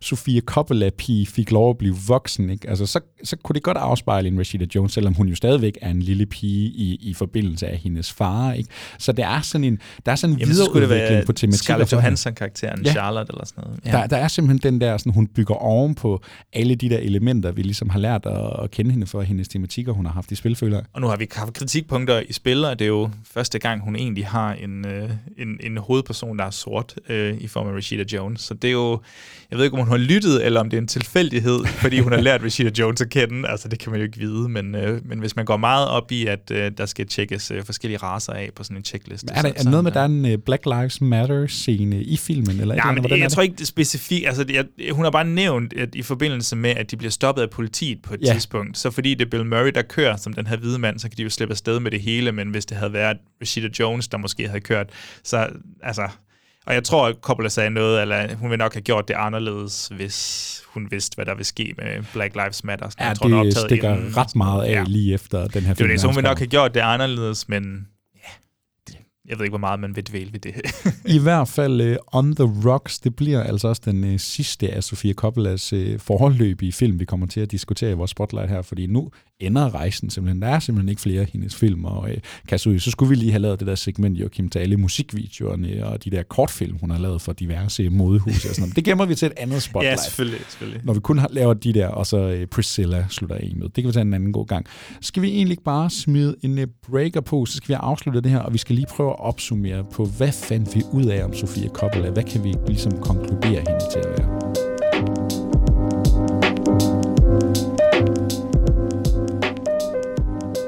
Så kommer millionspørgsmålet, Joachim, for nu skal du ligesom have konkluderet de her øh, tre timer, tre og en halv times podcast, vi nu har lavet om Sofia Ja, Coppola. shit. Det skal du have konkluderet til alle vores lyttere, så de i sandhed forstår, hvem er den her kvinde? Hvem er hun? Jeg håber, du vil hjælpe mig lidt med det i hvert fald. altså, vi kunne snakke om den her ultra-privilegerede øh, unge pige, der ender med at, lige at, at være lidt en skuespiller og lagt for had igennem uh, The Godfather Part 3. Skal hun finde ud af, hvem hun egentlig gerne vil være som, uh, som menneske. Det ender med, at hun bliver instruktør, og formår hun, fra mit synspunkt, at, at skære, altså bane vej for sig selv og virkelig adskille sig fra sin fars, altså den her legende, der har skygget over hende øh, hele sit liv. Øh, hun formår at lave anderledes film, end han laver, og hun får lov til at skal man sige, vise sig selv som en enkeltstående og unik filmskaber, der ligesom tager nogle meget bestemte... Altså, hun genbruger lidt de samme tematikker, som de fleste instruktører gør, men hun formår altid at udvikle sig, eller i hvert fald prøve Mm. noget nyt øh, i et eller andet omfang. Jeg, jeg tror også, jeg vil sige, hvis vi snakker ind i kritikken, ikke? ja, der er en sandhed i, hun har ret meget for lov til at lave film, fordi hun har en far, der ligesom gjort det muligt, men du kan ikke affeje hende som værende bare Francis Ford Coppolas datter, eller bare være sådan en nepotisme-baby. Øh, fordi så har du ikke set hendes film, så vil du ikke se hendes film, for der er så meget mere på spil her. Der er så meget af hende selv på spil her.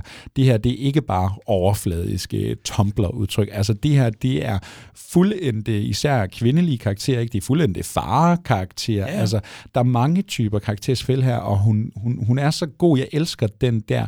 Altså, det er de færreste filmmager, du vil kunne lave den der på, tror jeg, hvor øh, den næste film bliver reaktionen på den tidligere. Det synes jeg er super spændende, hvorfor det bliver sådan der. Det bliver den der konstante bølgegang af to skridt frem, et tilbage, i hvad end det er tempo eller den type fortælling, jeg gerne vil have det her til at handle om. Det synes jeg er enormt fascinerende. Jeg er meget spændt på, hvad det ligesom bliver til, når hun fortsætter med at lave film, om det bliver samme sådan reaktionskæde, hun går fra, eller om der er et tidspunkt, hvor hun... Altså, jeg synes jo, On the Rocks, vi lige har snakket om, altså, den, den vidner jo om et lille bitte skift, i hvert fald fra Mm. mit synspunkt, det der med, at nu har vi en moderfigur, og vi har nogle voksne kvinder, der begår, altså i den moderne tid, at hun blev voksen, kommer hun til at fokusere på nogle andre elementer. Ja. Øhm, Og nu kan man jo sige, at hendes næste film, ikke, det bliver Priscilla.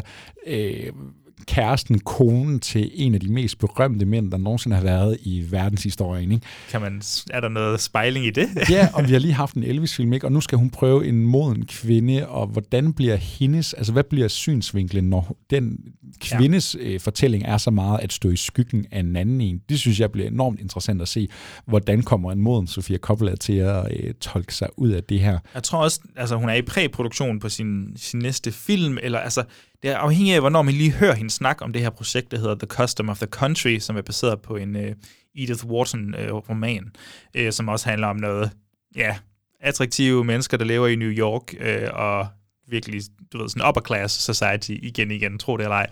øhm, men, men hun har snakket om, det, gerne, det må gerne være en tv-serie, Mm. mm. men den står godt nok krediteret som en øhm, tv-film ja. lige nu inde på, på IMDb. Men det er sådan, at okay, vil hun over i streamingverdenen Ja, med, med Men det er så sjovt, for hun er så oplagt til at være en af de der instruktører, der går over til HBO og laver en øh, syv episoders miniserie, Præcis. sådan noget. Ikke? Altså hun, hun, er, hun er perfekt til sådan noget, tror jeg.